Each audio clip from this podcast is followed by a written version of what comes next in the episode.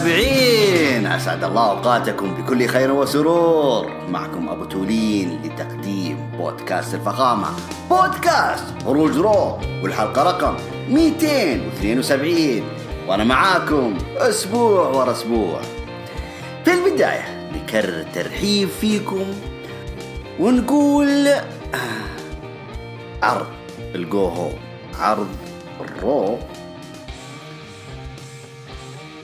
الرويال رامبل إن شاء الله راح يقام في يوم الأحد تاريخ 31 يناير 2021 يعني الاحد القادم بمشيئة الله اذا الله أحيانا وأحياكم. طيب هذه النقطة الأولى.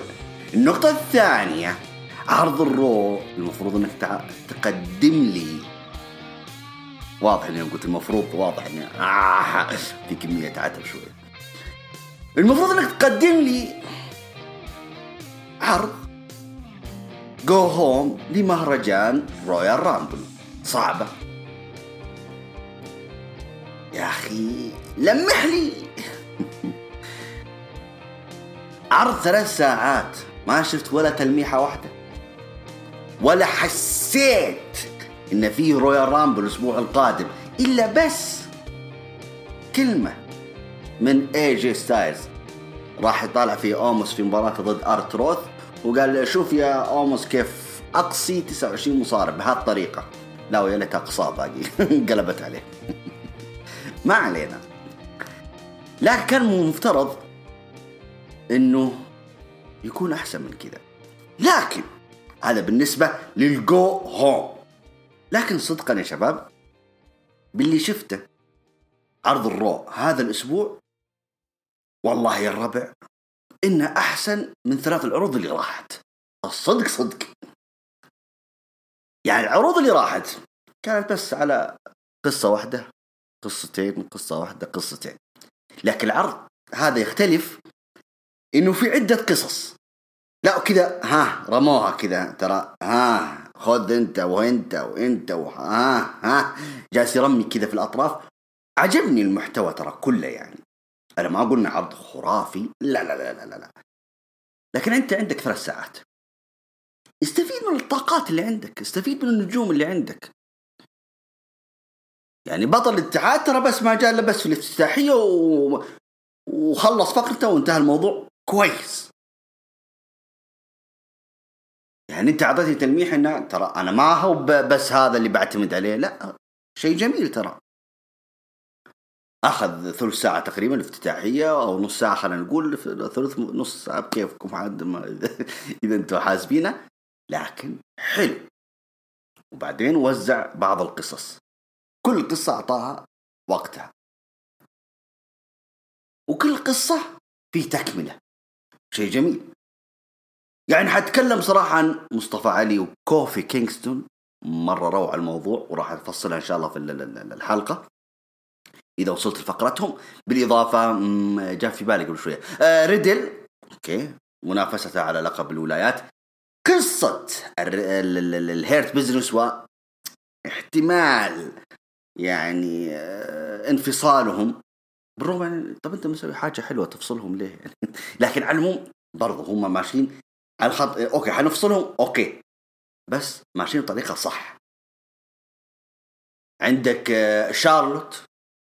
مع أبوها. حلو الموضوع. اليوم تناولوه بطريقة أحلى يعني برضو. حلو حلو. آه عدة مواضيع. أليكسا بليس وتحولاتها جنونها. صراحة يعني آم، إن شاء الله إنه ما نسيت أحد. ميز والحقيبة. لها قصة أخرى وراح الآن راح نتكلم فيها بإذن الله. على العموم أعيد وأكرر. مو حكاية إنه يعني إن العرض يشفع له هذه الأشياء؟ لا. صراحة يعني أنا كمتابع أنا عادي متابع عادي. ما حسيت إن ال Royal Rumble بعد ستة أيام من الآن. ما حسيت. الأدهى والأمر في خبر كذا على الطاير. طبعا قالوا إنه البرنامج Backstage حيرجع على قناة فوكس قلنا ممتاز حلو شيء جميل. من تقديم رينيه يونغ طبعا باسمها الحقيقي وحتستضيف معها تقريبا بوكر تي وبيج إذا ما خاب ظني. ما لكم شغل في الضيوف؟ تعالوا في الأدهى والأمر. إحنا طبعا انبسطنا. وطبعا ريني يونغ طبعا ما تعتبر إنها تتبع لل WWE. نفس وضعها مع سي إم بانك يظهر في البرنامج بس مو تابع WWE محلل فقط. هي أيضا آه، مقدمة. هي الآن رينيه يونغ تتبع قناة فوكس. والله ذيابة ها؟ عرفوا يجيبونها كذا راتب يعني ترك الدولي وتعالي لنا. يعني جابوا رأسها. الله رزقها ما نقول شيء. على هي ما خرجت من الاطار هذا لكن مستقبلا أكيد إنها حتخرج في برامج رياضية أخرى. على العموم على العموم بدون فلسفة زيادة. الأدهى والأمر إنهم أعلنوا اليوم رسميا أن هذا البرنامج Backstage سيتم الإعلان عن المشارك رقم 30 في مباراة ال Royal Rumble يوم الأحد. لا إله إلا الله لا إله إلا الله. رقم 30 رقم 30 يا مفترين. 30 حبيبي إذا فعلا سيتم إعلان اسم المصارع. رقم 30 خلوا مهرجانكم لكم. أتكلم عن نفسي. ولا نص في المية راح أتحمس له. أنا يلا يلا دفدف نفسي اتابع ون... ها؟ لكن صراحة ليس هكذا تدار الأمور يا الربع. مو كذا ترى أنت كذا يا أخي أنت كذا تقتل أصلا عنصر مفاجأة عندي. يا عمي لو قلت رقم عشرة هي مرة في رأسك حبكت. أن رقم عشرة مثلا بيكون فلان الفلاني. كيفك؟ يا سيدي ليش رحت أنا عشر؟ روح قول ترى بيفتتح مباراة الملكية رقم واحد فلان بن فلان. حلوة فلان بن فلان ما عندي مشكلة. خله يفتتح يا من أيام 96 و95 وأنت تقول شون مايكلز رقم واحد حيشارك عادي ما ولا ولا زعلنا بالعكس انبسطنا. لكن رقم 30 يا رجل أنت أنت تدري إن الآن المراهنات جات إن سي إم بانك حيرجع المباراة دي. كل سنة طبعا يطرونا لكن هذه السنة ما أدري إيش في العالم قالوا إن سي إم بانك حيرجع. أنا ما أقول إنه بيرجع ولا ما بيرجع هذه مو قضيتي. لكن يخرب بيت شيطانك. خلي الموضوع آه، مفاجئ. بيجي واحد يقول لا أصلا صارت مع آر تروث في سنة أيوه 2019 وكان هو رقم 30 ولما دخل كان كل العالم متوقع إن في شخص أصلا حيهجم عليه أو يفسد عليه دخوله وهو حيدخل مكانه. فكانت الطامة كانت نايا جاكس وبالرغم من هذا إحنا كنا يعني أكيد استهجنا الموضوع لكن بصراحة لما شاركت نايا جاكس كانت هي نجمة رويال رامبل 2019 للرجال. على العموم أتمنى الموضوع اللي صار الحين إنه كلام فاضي وحتى لو أعلن أتمنى بصراحة إنه يجي مصارع ويخرب عليه ويدخل مكان أتمنى ذلك. لأنه عيب. غياب عنصر المفاجاه هذه من أسباب عدم حماس الجمهور لمتابعة المصارعة. يعني كأني أتابع مثلا يا أخي ملخص كرة قدم آه، مسجلة. قد يعني مباراة أمس إيه صار كذا سجل الهدف فلان آه خلاص. يعني قلني عارف أصلا وش اللي حيصير. جالس أتابع. هي نفسها. يعني أنا مباراة كرة قدم لو يعني ما شفتها قالوا طب شوفها مرة ثانية. يا أخي ما ليش أشوفها مرة ثانية؟ خلاص اهو جات لقطات الأهداف وكذا وخلاص ما. فهمت علي؟ على العموم عنصر المفاجأة عنصر مهم جدا جدا جدا لنجاح عروضك الأسبوعية والشهرية. بس إذا بتسألوني إنه كيف يعاد الشغف يا أخي رجع شغف رجع عنصر المفاجأة. أنت عندك عنصر مفاجأة big zero فماذا أقول؟ وأي شيء يقال بعد كل ما قيل. وهل قول يقال مثل قول قيل قبل ذلك. نبتدي عرض ال Raw لهذا الأسبوع ويفتتح العرض العائد بعد غياب أسبوعين بعد إصابته بالكورونا. الله يجرنا وياكم. ألا وهو بطل WWE درو ماكنتاير. آه طبعا واضح آه إنه متعافي. طبعا في البداية آه، أخذ المايك آه، شكر الجميع الجماهير والنجوم جميعا على تمنياتهم الطيبة بعودته سالما معافى. آه، يقول الحمد لله عدت سلامات. حكى كثير عن أعراض الكورونا يعني حاجة حلوة. يعني نجم مؤثر مثل درو ماكنتاير ويتكلم عن الأشياء هذه فعلا. في زيادة توعية أصلا حتى المتابعين. أصلا ما راح أتقبل أنا أصلا يعني اعراض الكورونا إلا واحد عاشها. ففعلا يعني أنا أشوف إنها فقرة جدا موفقة من ال WW شرح فيها الأعراض شرح فيها كل حاجة فسلامات الحمد لله على سلامته واهم شيء إنه رجع طيب وبخير والحمد لله على كل حال. العموم درو ماكنتاير يوم يقول إنه يوم الأحد حيكون جاهز بنسبة 100% للأسطورة جولدبيرج وطبعا يعني هدد وقال إني سأقضي عليه ومن هالسواليف. طيب هذا بالنسبة لدرو ماكنتاير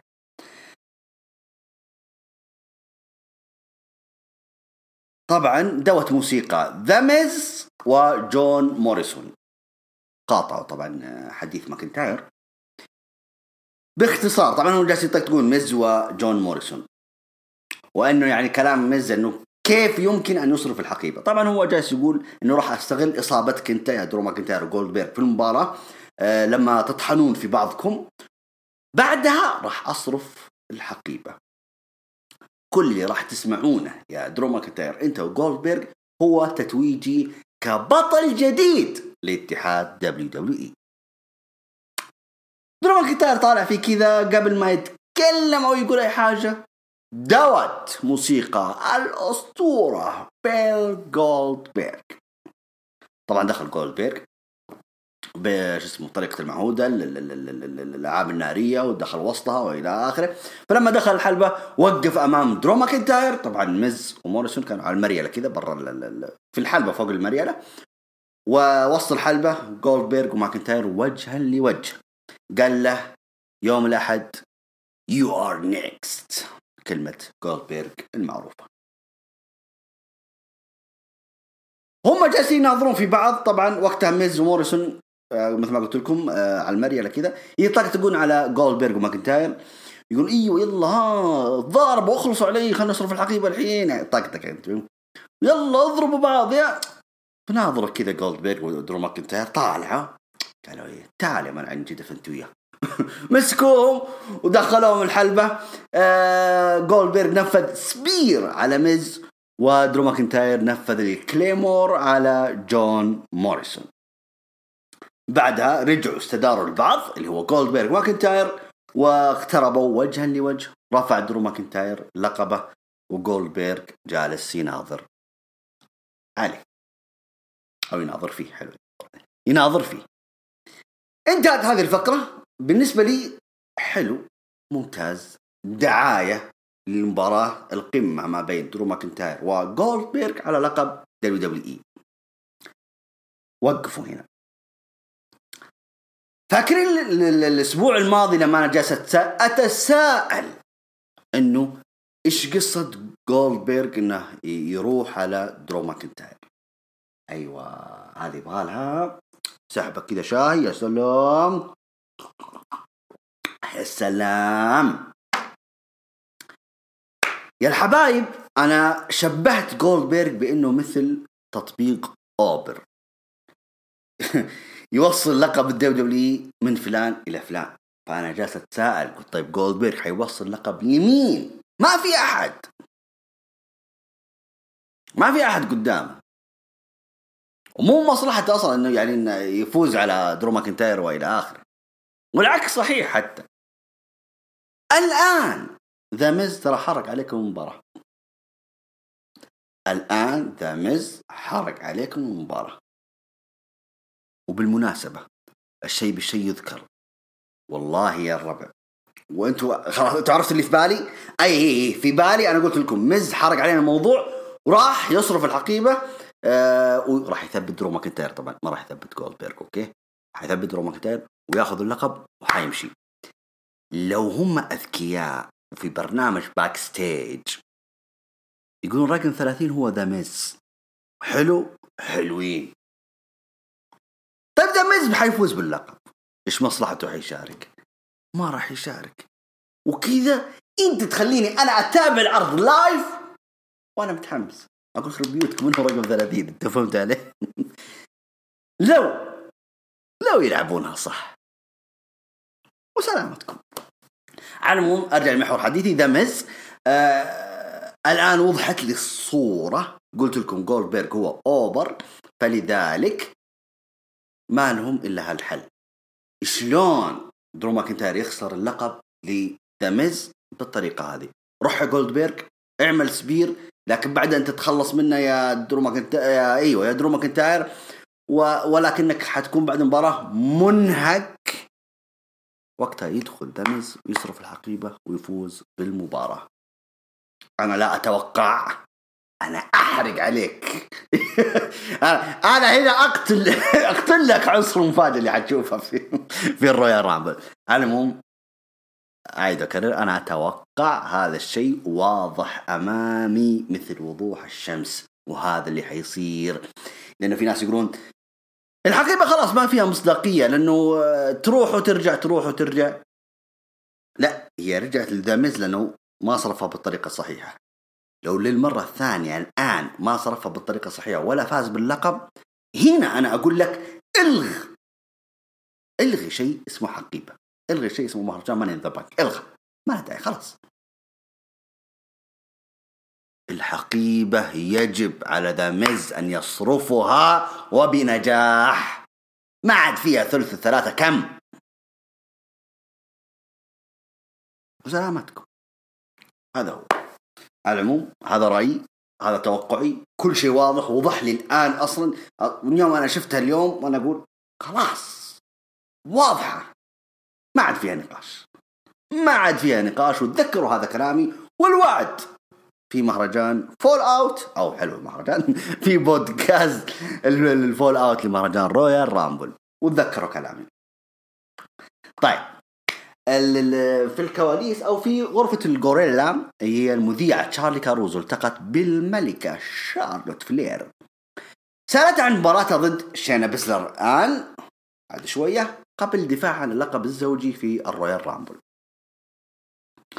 طبعا شارلوت تقول إنها تأمل إن شينا بيزلر تحصل على تاجها. يعني تقدر تاخذ تاجها لأنه شيء يجب أن نطلق عليه اسم ملكة. أوكي؟ و...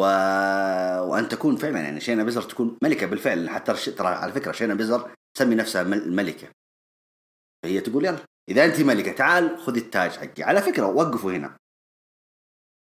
أنا مرة انبسطت إنه كان في مواجهة فردية ما بين شارلوت وشينا بيزلر. أول مرة. فردي أول مرة. يعني كأنك تتكلم إنه شارلوت حتواجه روندا روزي. زي كذا يعني. نجمة مقاتلة من ال UFC. وكنت أتكلم لكم ترى حتى في الأسابيع اللي راحت. كنت اتكلم أتكلم إنه شاينا بيزلر يعني غلطتها إنها ما تواجه نجوم بحجم شارلوت فلير. جالسة يعني مع احترامي أنا أحبهم وأموت فيهم اللي هو دانا بروك وماندي روز لكن ما ما هم المنافسات اللي ضد شينا بيزلر. فأنا ترى أنا قلت واو! شارلوت ضد شينا بيزلر أخيرا وافتتاحيه العرض بعد ومبسوط! لكن دقيقة دقيقة. خلينا نكمل كلام شارلوت لما تقول شارلوت طبعا تكون آه، ما زالت تؤكد إنه حتى لو دافعت عن لقب tag team حتشارك في مباراة Royal Rumble وبرضه آه، طالبت الجميع إنهم يسمونها سيدة آه، الراسلمينيا أو مس الراسلمينيا. برضه شارلي سألت شارلوت عن أبوها. س... شارلي سألت شارلوت عن أبوها هي سمين تتشابه أوكي. تقول طبعا شارلوت تقول إنه هذا قد يكون أحلك أيام أبوها على الإطلاق. لكن الآن هي تركز على شينا بيزلر. على العموم دوت موسيقى شارلوت دخلت الحلبة. دخلت بعدها شينا بيزلر ومرافقتها نايا جاكس. أكرر كنت مرة مرة متحمس للمباراة. قلت أخيرا إيه أخيرا يلا. أبغى أشوف طعن لعب مستوى شيء. المباراة ما أخذت إلا 47 ثانية. يخرب بيت شيطانك أنت وياه حتى الدقيقة ما كملتها. طيب يخرب بيت شيطانك أنت وياه.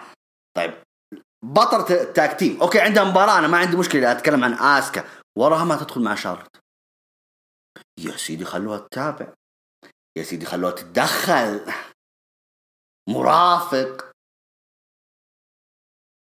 المضحك إنه يعني ولو إنهم محسوبين شارلوت وآسكا على عرض الرو لا في عرض سماك داون ما شاء الله تبارك الله. خويات مع بعض. وفي عرض الرو وكل واحد ضارب الريع لحاله. ما يصير. طيب. على العموم المباراة ما أخذت إلا 47 ثانية ولم يتم تقييمها حتى كذا حتى الحسابات الأجنبية قالوا وش وش نقيم؟ ما في شيء أصلا. كل واحدة تبغى تخضع الثانية لكن لما قدرت تطبق الإخضاع اللي هي شارلوت دخلت على طول نايا جاكس وعملتها ال leg drops نايا وشينا بيزلر الآن حشروا شارلوت في الزاوية جالسوا يجلدون فيها جلدوا فيها حتى تدخلت دانا بروك وماندي روز. بالمناسبة ترى أنا أحب الجو ذا التدخلات الخارجية يعني بدون موسيقى. لأنه أنا أشوف بعض التدخلات الخارجية قبل ما يدخل مصارع لا لازم الموسيقى حقتي تدق يعني. ليش؟ بالعكس إذا كذا أنت ظهورك كذا بالعكس كذا أنت تحمسني زيادة يعني. بدون موسيقى يا الربع بدون موسيقى.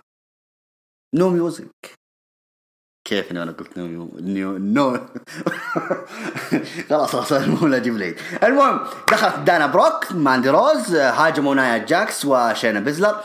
بعدها طبعا صارت ثلاثة ضد إيش؟ ضد اثنين. يعني شارلوت ماندي آه، دانا ضد آه، نايا وشينا. لكن على العموم تدخلت الثالثة ألا وهي خصمت شارلوت ليسي ايفنس وهاجمت شارلوت. المهم اختلط الحابل بالنابل وأعلن رسميا المباراة الثانية في عرض الرو. مباراة ثلاثية. شارلوت دانا ماندي روز ضد نايا جاكس شينا بيزلر وليسي ايفنس نشرب شاي طيب. هو في أنا ما أدري هل فعلا هم مقصودة هل تلخبطوا؟ أنا ما أدري ترى صدقا يعني ترى ها ها ما استوعبت الموضوع ترى اللي صار على العموم. على العموم. شينا بيزلر وشارلوت كانوا برا الحلبة. ولما جاء يعد الحكم عليه ولما وصل رقم تسعة شينا دخلت شارلوت. يعني المفروض إنها يعني يعني كيف أقول؟ يعني المفروض إنها شينا تدخل مع شارلوت مثلا يدخلوا يدخلوا سوا. لا شينا دخلت أول شيء شارلوت بعدين هي دخلت بعدها. فلما هي همت بالدخول عد عليها الحكم الرقم عشرة. فانتهت المباراة بفوز شارلوت دانا بروك وماندي روز بالعد الخارجي على شينا بيزلر. يا رجل أنا حسيت إنه في لخبطة. ما أدري. هل هو السيناريو برضو على يعني بداية انفصال شينا بيزلر ونايا جاكس على عيني وراسي بس مو بهذه الطريقة. طريقة خايسة. أنا ما أدري هل الموضوع في botch فعلا؟ في غلط؟ في شطحة؟ ما أدري. على العموم لا وشارلوت ودانا بروك. شارلوت راح تاخذ دانا بروك وما ادري تعال يلا خلينا نحتفل نروح يحتفلون. المباراة أخذت أربع دقائق و27 ثانية وتم تقييمها بنجمة واحدة. في هذه الأثناء شينا بيزلر شفناها كذا مع الحكم كانت تتكلم معاه ومنها يعني تاخذ وتعطي معاه. وبعدها في الفاصل فجأة كأنه نايا شينا وليسي فينس طالبوا آدم بيرس إنهم آه، يعيد المباراة من جديد. آدم بيرس طبعا قال لازم آخذ إذن الفائزات. تبغون اعيد المباراة؟ ترى أنتم فزتوا. فوافقت شارلوت ودانا وماندي. قال خلاص ما دام أنكم وافقتوا يلا. اذا استأنفوا المباراة. حلوين؟ حلوين. دخلنا اذا المباراة الثالثة في عرض الرو آه، أكرر شارلوت دانا ماندي ضد نايا شينا ليسي. طيب المباراة أخذت برضو هنا أربع دقائق و21 ثانية وتم تقييم برضو بنجمة واحدة. نهايتها كان طبعا ماندي روز نفذت يعني هذه ضربة الركبة دي في وجه ليسي ايفنز ثبتت 1 2 لكن شينا بيزلر أنقذتها وضربت ماندي روز طلعتها برا الحلبة. هذه الأثناء أكلت spear من شارلوت اللي هي شينا بيزلر. بعدها نايا جاكس دخلت وضربت شارلوت طلعتها برا هي ما طلعت برا هي طاحت كذا على المريلة لكن ليسي ايفنس شدت شدتها وطلعتها برا. شارلوت التفتت كذا اللي وقفت يعني. ليسي ايفنس تحسب انها إنها يعني إنها متألمة ودايخة كذا من الألم لكن لما شافتها قدامها على طول سيفنس حطت رجلها وهربت من من جهة الجمهور وعاد لحقتها طبعا شارلوت هنا على فكرة اللقطة هذه مرة ممتازة. أنا أحب كذا. إذا في عداوة بين خصمين كذا وصار بينهم موقف كذا وهربوا كذا وراح يتلاحقون برا الحلبة مرة يعجبني ترى النقطة دي. نرجع للحلبة. طبعا هنا آه، طبعا دانا بروك كادت أن تستغل الموقف وتثبت نايا جاكس لكن آه، نايا جاكس قدرت آه، يعني شو اسمه تقلب الدور لها وتقلب السيطرة لصالحها. على العموم مسكت دانا بروك تبغى تنفذ. ال power bomb فجأة قلبت. ما أدري هي ما وازنتها لما طيرتها لفوق على العموم قلبتها. chokeslam ونفذت leg drops وثبتت 1 2 3 وانتهت المباراة بفوز نايا وشينا وليسي ايفنس كنت أتمنى اللخبطة هذه كلها أو الثلاثة ضد الثلاثة وكلكم يا الستة مشاركين في مباراة ال Rumble. طيب أعطونا لمحة إنكم مشاركين في ال Rumble. طلعوا كذا يعني نهاية المباراة مثلا okay ما بقول لك بداية المباراة نهاية المباراة. تعال يا نايا أمسك مثلا آه، آه، دانا بروك وارميها من فوق الحبال هي ومثلا الثانية ذيك آه، ماندي روز. okay؟ بعدين كأنه مثلا الشينا بس تحاول إنك تطلع نايا كذا وتلتفت كذا في بعض ويهددون بعض وها لا لا إحنا صحبات لمح لي. لمح لي يا أخي. علمني إن ترى في Royal Rumble ترى قدامي. وحطلعك بالطريقة دي. سووا الخبث هذا يعني. حسسني يا أخي إنه في Royal Rumble في رمي. في حذف يا حبيبي من فوق الحبال من هنا وهنا. المفروض إنه كذا. ما أقول لك وسط المباراة. قلت لك يا أخي حتى بعد نهاية المباراة. طيب على العموم هذا اللي صار طبعا بالنسبة للسيدات. طبعا نروح برضه ل شو اسمه الكواليس. فيديو مسجل مصطفى علي يقول إن أعظم لحظة في حياة كوفي كينغسون حدثت بسبب أسوأ لحظة في حياتي أنا. أيوه هنا هنا وقف وقف تعال تعال مرة ثانية مرة ثانية مرة ثانية. أنا قريتها على عجالة. مصطفى علي يقول إن أعظم لحظة في حياة كوفي كينغستون حدثت بسبب أسوأ لحظة في حياتي. يقصد لما أصيب في سنة 2019 يقول أخذ كوفي كينغستون مكاني لحظتي أخذ كل شيء مني. هنا الواقعية هنا المصداقية هنا أنت تتكلم بلسان الجمهور. كلنا يا مصطفى علي. سنة 2019 بداية 2019 أو نهاية 2018 أذكر نقاشي مع أبو يحيى. كنت أقول يا أخي مصطفى علي ذا مستعجلين عليه. أحس إنه يبغون يخلونا كذا main eventer على طول. يا جماعة لا تستعجلون. هذا cruiserweight هذا كذا. قلت أنا خايف من الاندفاع الكبير هذا اللي يسوونه على مصطفى علي. المفاجأة إنه ما بعد ال Royal Rumble في مهرجان Elimination Chamber المفترض إنه يشارك في مباراة على لقب WWE. أو لقب ال Universal والله إني ناسي لا لقب WW نعم نعم. إلا ال WW كيف؟ آه. فالفاجعه أنه أصيب مصطفى علي. فأخذوا كذا وكأن شيء لم يكن قالوا ادخل يا كوفي كينغسون أنت مكان مصطفى علي. بدع هذيك المباراة Elimination Chamber بدع كوفي كينغستون وخسر المباراة فلما خسر الجمهور كله قام كل الجمهور قام. يعني لا نبغى كوفي ضد داني براين على لقب العالم. وفعلا وبقدرة قادر كوفي هو أخذ الفرصة ولعب ضد داني براين وفاز بالمباراة. وفاز باللقب الدبليو الآن كأنك ترجع بي سنتين وراء. عادي. هل هو في مصداقية؟ هل في عداوة يعني واقعية أمامي؟ أنا أبغاها. أنا كمتابع أحتاجها. وهذا هو يقدمها لي الآن. مرة شكرا. مرة ألف شكر جالسين تسوونه مرة انبسطت الموضوع هذا جدا جدا جدا فوق ما تتخيلون. على العموم آه عجبتني كلام مصطفى علي. على العموم المباراة الرابعة كانت مقررة ما بين اكزيفير وودز ضد سلاب جاك اللي هو عضو فريق أو عصابة ال Retribution. طبعا اكزيفير وودز هو اللي فاز بالمباراة آه المباراة أخذت وقت دقيقتين و40 ثانية ولم يتم تقييم بلا ولا نجمة. أصلا ما في ما, ما كان في اكشن كثير يعني. على العموم اكزيفير وودز وهو طالع من الحلبة هاجم تيبار ورجعه مرة ثانية للحلبة.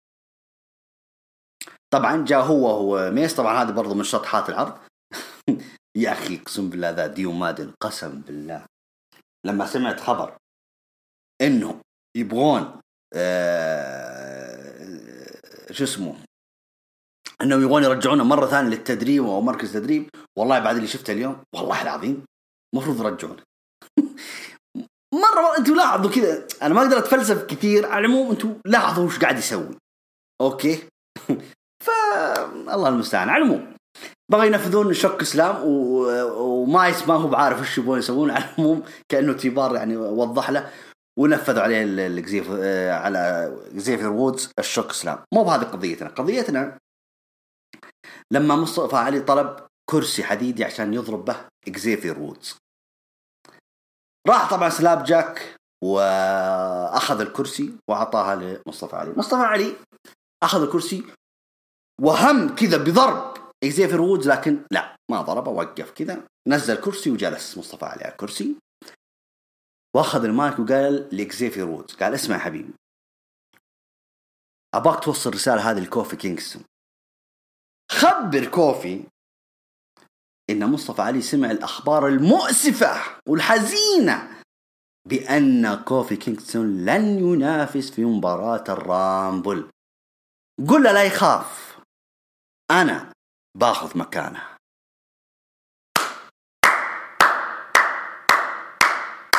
عظيم. أقسم بالله عظيم. يا عمي لو ريتريبيوشن بس بس ما سووا لنا الفقرة هذه في حياته. أقسم بالله أدق لهم التحية. قسم بالله. يعني جلد فاخر. جلد كذا ماركة عالمية. رهيب رهيب رهيب. يعني مرة يعني ما أدري كيف أوصل لكم شعوري. على العموم آه، أكرر. عداوة واقعية أنا أحتاجها أنا أبغاها أنا أدور عليها. تأخرتوا عليها طيب. يعني أنتم الآن لا تنظروا أنهم ال Retribution هم العقاب ولا لا لا لا لا. اعتبروا أنه مصطفى علي جمع له شوية حوانش وهذا اللي صاير. على العموم وراح يصفي حساباته السابقة. اتركوا ريكوشي وعداوة السامجة مع ريكوشي وكذا. خلونا نفتح صفحة جديدة. أنا مستعد أفتح معهم صفحة جديدة. كنت أقول خايبين رجع؟ يلا. ها والله إحنا اللي ناظر في الكوب. آه، آه، النصف مبتلئ ناظر على النصف المملوء يعني. على العموم عداوة مصطفى علي ضد كوفي كينغسون هي العداوة الواقعية في الموضوع. هي العداوة اللي ستقود أو ستعيد مصطفى علي إلى الواجهة. أنت كيف ترجع أصلا مصطفى علي للواجهة؟ إذا واجه كوفي كينغستون رقم واحد. ليش ضيعتني أصلا في البداية من ذيك الأيام؟ يعني المفروض ان العداء هذا المفروض إنه منتصف 2020 لكن لما خلاص. هي جات. الله يحييها. عداوة مقنعة لي شخصيا عداوة أبحث عنها عداوة أبغى أشوف وش حتسوي فيها. الأحلى من هذا كله إن كوفي كينغستون طلع في تويتر وأرسل رسالة برضو مقطع فيديو لمصطفى علي ومن هالكلام يعني جالس يرد عليه يعني. حلو. أنا مرة مبسوط. هذا هو الشغل. يبغى لك ترى صاروخ يا الربع. يا الربع والله إحنا بسيطين. بس نبغى أدوات واقعية بس بس. أبغى مصداقية في اللي جالس أشوفه. تاخرتوا إيه يلا بس ما عندي مشكلة. سوى. أتكلم عن نفسي أنا. أبو تونين إي والله العظيم إني مرة متحمس لها. أبغى أشوف إيش حيسوي مصطفى علي. وبس. طيب. آه وين وصلنا؟ طيب. الله الله الله الله الله الله لا لا لا لا لا لا إيش الغلطة هذه؟ طيب يلا وين وصلنا؟ هنا. طيب. ورا الكواليس التقى ريدل أو مات ريدل. آه خلينا نقول ريدل يعني ألغي مات ريدل. okay. التقى ريدل بآر تروث طبعا تروث وريدل قاعد يطقطقون مع بعض. العموم تروث يقول لريدل إنه ال Hurt Business مسوي له حفلة مفاجأة له. قال له ريدل شلون؟ قال أبد أنا سمعتهم قالوا لأن عيد ميلاد الأسبوع اللي راح وهم مسوي لي حفلة اليوم في برنامج ال VIP Lounge قال ريدل يا سلام. أكيد إنه ما أدري قاعد يقولون أكل أو جزر حاجة زي كذا إنه بيروحوا يأكلون يحتفلون. قال ريدل لا أنا عندي مباراة ضدهم ما صعبة يعني أشاركك. على العموم أنت روح الحق حفلتك يعني إذا عندك حفلة يعني. طيب على فكرة. في كذا المهم جاء مقطع فيديو كذا للمطرب بات باني آه اللي هو المغني اللي غنى أغنية أو حيغني أغنية ال Royal Rumble هذه السنة. اسم الأغنية بوكر تي. اسم الأغنية بوكر تي. فلذلك جاب بوكر تي براسه ويغني معاه كذا يعني وأغاني وكذا وفرفشة كذا. العموم أكيد انكم سمعتوها أو حتسمعونها إن شاء الله على الأسبوع القادم كاملة. وبس وسلامتكم. على العموم نرجع للحلبة. ال Hurt Business راحوا طبعا في آه، برنامج VIP Lounge اللي هو كبار أو صارت كبار الشخصيات آه، شلتون بنجامين وهو داخل. طبعا أنا حطيتها بين قوسين انه ما أدري هو شطحة. على فكرة أنا حبيت يعني كان لما كان كذا لابس الكمامة ما أدري هو استوعب إنه في وسط الحلبة فوق ال stage شل الكمامة كذا على طول. والله حبيت ترى. يعني إحنا يعني في ناس كذا قالوا هذه شطحة العرض بس ما أدري أنا أشوف إنه عادي يعني. ما إحنا نسويها كلنا. طيب ما علينا. على المهم دخلوا الحلبة. ام في بي طبعا على المايك آه، قال آه، إنهم يحضرون لمباراتهم ضد ريدل في ال gauntlet match اللي مقرر الآن. اليوم طبعا ريدل حيلعب مباراة gauntlet match المباراة هذه حيلعب ريدل ضد سيدريك الكساندر ام في بي وشيلتون بنجامين. إذا فاز عليهم الثلاثة هذول كلهم سيستحق مباراة على لقب أمريكا ضد بابي لاشلي. حلوين؟ حلوين. طيب. على العموم طبعا ام في بي جالس يطقطق على ريدل يقول ممكن يكون هو غبي اللي هو ريدل لكن الحظ دائما في صفه ويمكن يكون مكار وخبيث فيجب علينا التركيز على المهمة. ويناظر كذا سيدريك الكساندر كأنه يوجه الكلام لسيدريك حلو. أنا تعجبني التفاصيل ترى هذه. مرة حلو. بنجامين يقول آه طبعا قبل سنة من الآن قاطع سيدريك الكساندر يقول سيدريك يقول إنهم كانوا في حالة نجاح وكل ذلك بسبب ام في بي. يعني التمجيد كان كله للام في بي. طبعا برضو بابي لاشلي يقول إن عندهم آه هدية رمز تقدير وامتنان لإم في بي باللي سواه لهم كلهم هذول الثلاثة هذول أبطال ال tag team وهذا بطل أمريكا فشكرا إم في بي. أنا برضو اشاركهم أقول شكرا إم في بي. جبت لنا عصابة من العدم يا رجل. يا رجل كنا في أوقات كنا ننسى إن شلتون بنجامين أصلا موجود في roster ال WWE ما علينا. آه طبعا جابوا له كذا صندوق كذا أسود كذا صغير كذا فلما فتحه إم في بي لقى فيه سلسلة بأحرف من ذهب مكتوب THB كذا فوق بعض. إم في بي طبعا لبسها وانبسط فيها قال مرة هذه حلوة مرة مرة روعة. شكرا جزيلا شكرا حبايبي كذا والقلوب كذا تطاير من عينيه. طبعا سيدريك الكساندر من الخبث اللي فيه. خلنا نشرب الشاي قال سيدريك يقول أنا مبسوط إنها عجبتك يا ام في بي. لأنه عندما كنت أعمل مع مصمم السلسلة قاطع كذا شفته بالجبين ولد ولد يا الكذوب أنت ما تدري وين ربي غاديبك. وأنت إيش قاعد تقول؟ وش اللي أنت كنت مع مصمم آه، السلسلة وكذا؟ عجبني التوتر هذا. أيوه يعني كله. ترى اللي سويتها لك تعرفون ذيك الحركة ذيك؟ أنا اللي جبتها لك. هو خوي ذاك الثاني. بس كذا لازم قلة الحياة. أنا اللي جبتها لك. طيب طب قول كلنا المجموعة جبناها لك. تحط الفضل لك أنت لحالك يا قليل الحياء. قد صارت لنا كثير بس خلنا ساكتين بغى يتلاقطون لكن دوت موسيقى آر تروث وقاطعهم ودخل. طبعا بس كان واقف في ال stage أو في الممر نقول. ام في بي طبعا طلب قطع موسيقى قال وقف الموسيقى. تروث وش عندك هنا؟ خير وش بغيت؟ رد عليه طبعا تروث يقول إنه سمع إنه سمع إنهم بيسوون له حفلة. فالحفلة تكون إذا حتى لو إنها متأخرة أفضل من إنها لا تأتي ابدا. رد عليه سيدريك ألكسندر قالوا okay في حفلة بس الح... الحفلة ترى ما هي بلك. تروث استغرب. قال معقول؟ من جدكم؟ أنتم كاتبين THB مو معناته يعني تروث happy birthday يا أخي لا أدري ذا فاصل ما علينا. طبعا كلهم انصرعوا قال له بوبي لاشلي طبعا يعني أنا عجبني بوبي لاشلي في التعامل يعني. قال له بوبي لاشلي قال إيه صح صح صح هذا عيد ميلادك تعال تعال. أصلا كنا مشغولين جالسين نتدرب في مباراة ال Rumble لدرجة أن نسينا أن نقيم حفل ميلادك. فبنعوضك وتعال ادخل تعال ادخل حلبة. عشان نعطيك هديتك. طبعا يضحك عليه عشان إيش؟ لما يدخل تروث بيهجمون عليه ال Hurt Business ويضربونه.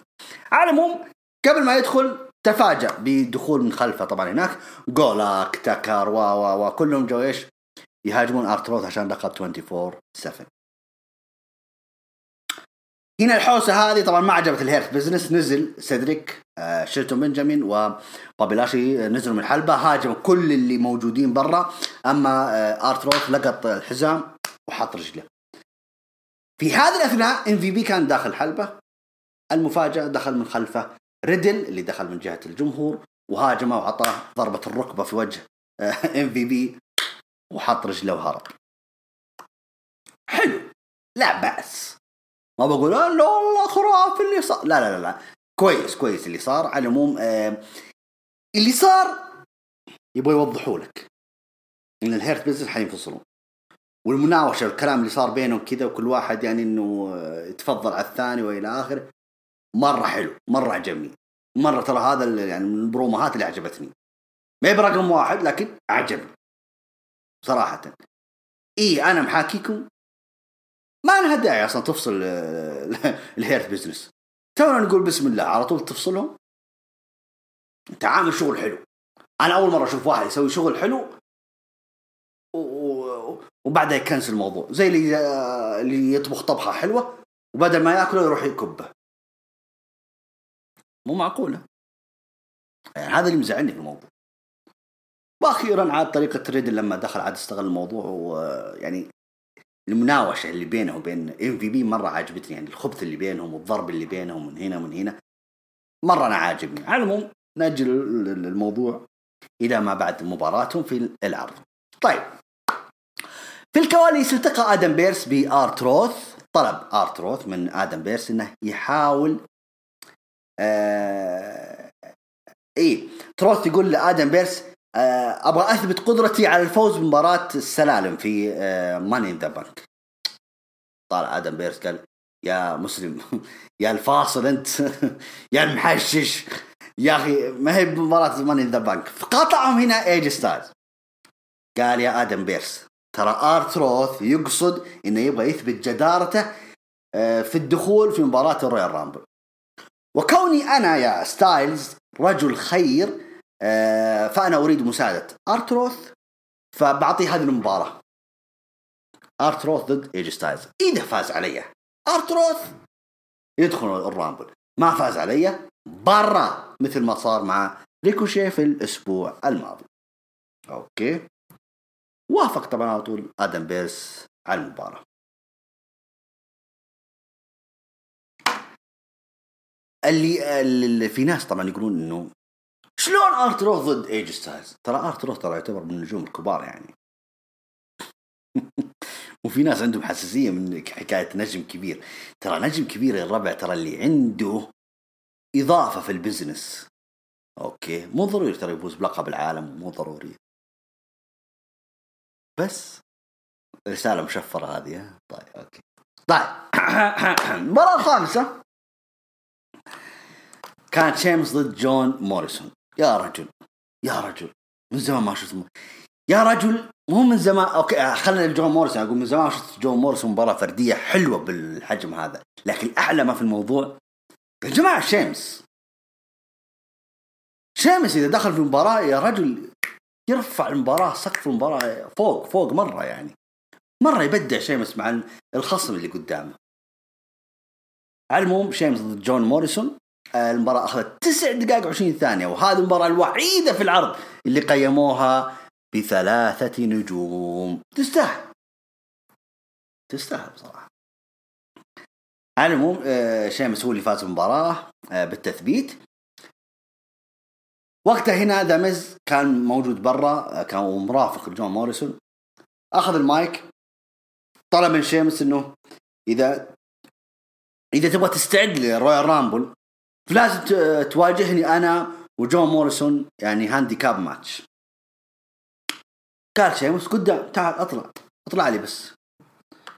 المهم لعبوا المباراة شيمس ضد ميز وموريسون هذه قصة الاستراحة اللي جالس أتكلم فيها. تقريبا هذا في عرض الأساطير صارت هذه عرض الأساطير ولا عرض اللي بعد الأساطير؟ لا العرض اللي بعد الأساطير إيه. كان مرة كان العرض ذاك يحزن ذاك المهم شيمس ضد ميز وموريسون آه، handicap match. آه المباراة أخذت نجمتين ونص وأخذت وقت آه، ست دقائق و45 ثانية. على العموم انتهت بفوز the ميز وجون موريسون. طبعا لو شفتوا كيف نهايتها طبعا شيمس يعني نفذ ال Brogue Kick في وجه موريسون لكن على طول استغل الموضوع ميز وعلى طول من خلف شيمس نفذ حركة القاضي وثبت 1 2 3 فوز the ميز. هذا المساء برضو يرجح كفته لما سيحدث في الرويال رامبل. أنا ما إنه بيفوز بالرويال رامبل لا أنا إنه بيفوز بصر أو بينجح بصرف الحقيبة على درو ماكنتاير. والوعد يوم الأحد إن شاء الله. طيب. نروح الكواليس كانت مشاهد غير لائقة. لمن دون ال 16 يعني ال 16 يعني ها تاس بداية البلوغ يعني. فلو يشوف الإيحاءات هذه ما. الله يعين عاد وش اللي بيصير بعدها لك على العموم يعني. لو يعني لو قلت لمن دون ال 18 18 يعني يعني لازم يشوف حاجة دغري كذا يعني على المكشوف. لا لكن هذه كان إيحاءات مشهد إيحائي. ف أنا مرة قليل أدب أوكي. الأسطورة ريك فلير كان يعلم ليسي ايفنس بعض الحركات في المصارعة. مثلا إذا واحد مسكها كذا و... كيف تنفك منه؟ يعني كذا. آه يا ليتني كنت أنا. المهم شارلوت دخلت عليهم. اقتحمت كذا الغرفة كذا وطالعت كذا الأخت مع أبوها. المشهد مستفز بالنسبة لشارلوت اللي كانت تطارد ديس ايفنز في الاخير لقيتها في غرفة أبوها متكية معها لا ويلت على حشمة ولا على ولا على نقا إلا على المهم آه. آه. آه. آه. شاهي شاهي طيب شارلوت طلبت من ليسي ايفنس قالت لو سمحت اطلعي برا أبغى كلمة راس مع أبوي لا ليسي ايفنس يعني يعني كنا احتمت كذا آه يعني بس لا تضربين تكفين. وراحت وخرجت برا الغرفة. أوكي. أنا عندي مشكلة في المنظر هذا مع إنه في ناس قال لا وين الواقع؟ لا المفروض إن شارلوت دخلت تضرب ليسي ايفنس لا تضربها ليه؟ هي الحين شافتها مع أبوها واحتراما لأبوها أكيد إنه اطلعي خلينا نتكلم مع أبويا. يعني هذا في الأول والأخير هذا أبوها يعني. على العموم أبوها زعل. من طريقة شارلوت المتعالية كذا تحس انه فيها تعالي شوية. فقال ريك فلير بغضب هذه غرفتي الخاصة فيني وأي شخص يبغى نصايح أنا راح أعلمه. قال شارلوت أوه ما شاء الله عليك. يعني آه، هو أنت الرجال اللي يصرف فلوسه على الجميع باستثناء عائلته؟ والله أنا دق ها؟ الزير ريك فلير يا حبيبي. طيب. كملت شارلوت كلامها طبعا وقالت انها الوحيده هنا هنا الدولة اللي تحميه وتغار على اسم عائلتهم في هذا المجال. صدقني مو أنا الشخص السيء يا بابا لكن للأسف أنت الآن تتغير من أسطورة إلى رجل عجوز. وما عندي أقول ما عندي مشكلة أقولها في وجهك. كذا كأنه يعني الجلد كان شوية قاسي على الاب كذا وهي داقه الريوس كذا تقول تمتم وتعيد مرة ثانية تقول مش أنا الشخص السيء. كأنها تقصد إن الشخص السيء هي ليسي فينس هاي جالسة تستغلك البنت. هذه البنت لحست مخك يا ولد. يا رجل يا كبير يا عاقل. آه بس. طفلة وغازلتني. آه يا شيف أغازلها أنا يا ناس لو عيب. طيب. وهي راجعه داق الريوس كذا وتناظر في ابوها طبعا تقول يعني مش أنا الشخص السيء.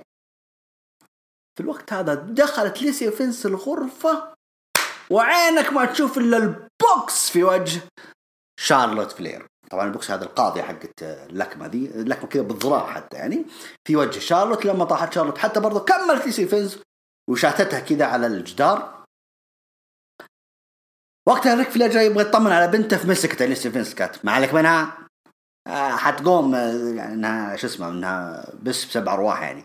قال لك مالك منها امش امش خلينا نمشي من هنا. وخذت الشايب. الدادي شوقر يا حبيبي. وراحت وخلتهم وبس يا حبايبي حلوة الدادي شوقر. أنا هذا المشهد اللي أنا شفته أنا بصراحة شفت الدادي شوكر أوكي. على العموم أوقف هنا. مرة عاجبني اللي صاير الآن. ترى القضية مو قضية ترى شارلوت ضد ريك فلير. لا لا لا قضية ترى قضية بناء ليسي ايفنس.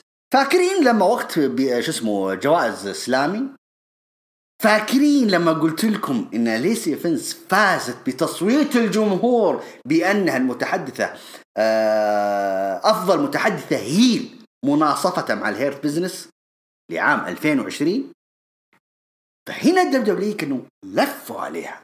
تعالي.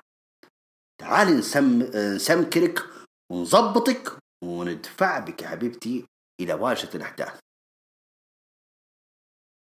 شارلوت فلير رقم واحد هي اللي الطعم يعني حلو. ثنائيتها مع ريك فلير حتستمر مرة ممتاز. ليس ايفنس الآن مرشحة كبيرة بالنسبة لي إنها تفوز بالرويال رامبل؟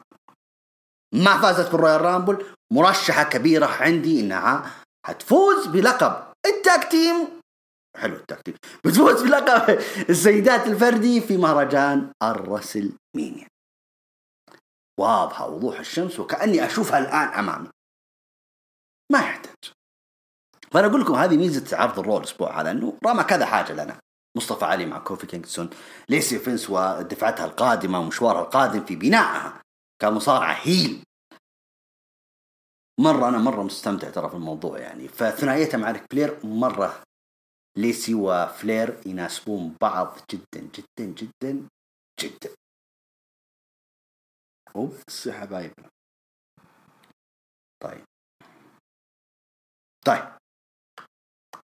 المباراة طبعا السابعة في العرض. طبعا ايجي ستايلز كان ضد آه آر تروث آه المباراة أخذت دقيقتين و30 ثانية وتم تقييمها ب big zero أو بلا بالأحرى يعني ما تم تقييمها المباراة كانت عادية جدا كان كلها أصلا من أول ما بدأت إلى انتهت وهي كلها تمثيل في تمثيل. يعني ستايلز الأسبوع الماضي أنت قدمت أروع مباراة. ومع نجم شاب حلو كذا مثل ريكوشي والآن يعني يا أخي قدم آه شوية. على العموم ما زلت أو ما زال مرشحي الأكبر هو ايجي ستايلز الدليل والوحيد اللي صار في عرض الرو. واحد هو بس الوحيد. ستايلز اللي اللي اللي حسسني ان في مباراة رويال رامبل في الأسبوع الجاي أو يوم الأحد الجاي. لما مسك طبعا آر تروث كذا وجالس يصوت على أوموس اللي هو مرافقه أو البودي جارد حقه. قال شوف يا أوموس أنا راح أرمي 29 رجال في في ال Royal Rumble. بالطريقة هذه بغى يرمي آر تروث قلبها على طول آر تروث ورمى رمى يجي ستايلز ما أدري هل هو تلميح إنه ستايلز حيطلع برا ال Royal Rumble أو لا؟ أنا ننتظر ونشوف طيب على العموم انتهت المباراة بفوز إي جي ستايلز بالإخضاع. وبس طيب ونروح للكواليس في آه، في ال playground لالكسا بليس. الملاهي حقها اللي في خلف الكواليس. طبعا ظبطوها خلف الكواليس. آه كويس إنها خلف الكواليس. يعني زودتوها ترى. كل شيء أنتم تسوونه داخل الحلبة. لا الآن خلوها في الكواليس. كذا المنظر أحلى. كان ماخذة جو الاستوديو كذا كأنه في استوديو كذا كامل لها وحاطة فيها ال playground ومتكية فيه في المراجيح هناك. على العموم تقول ان الأسبوع الماضي كان مرة ممتع.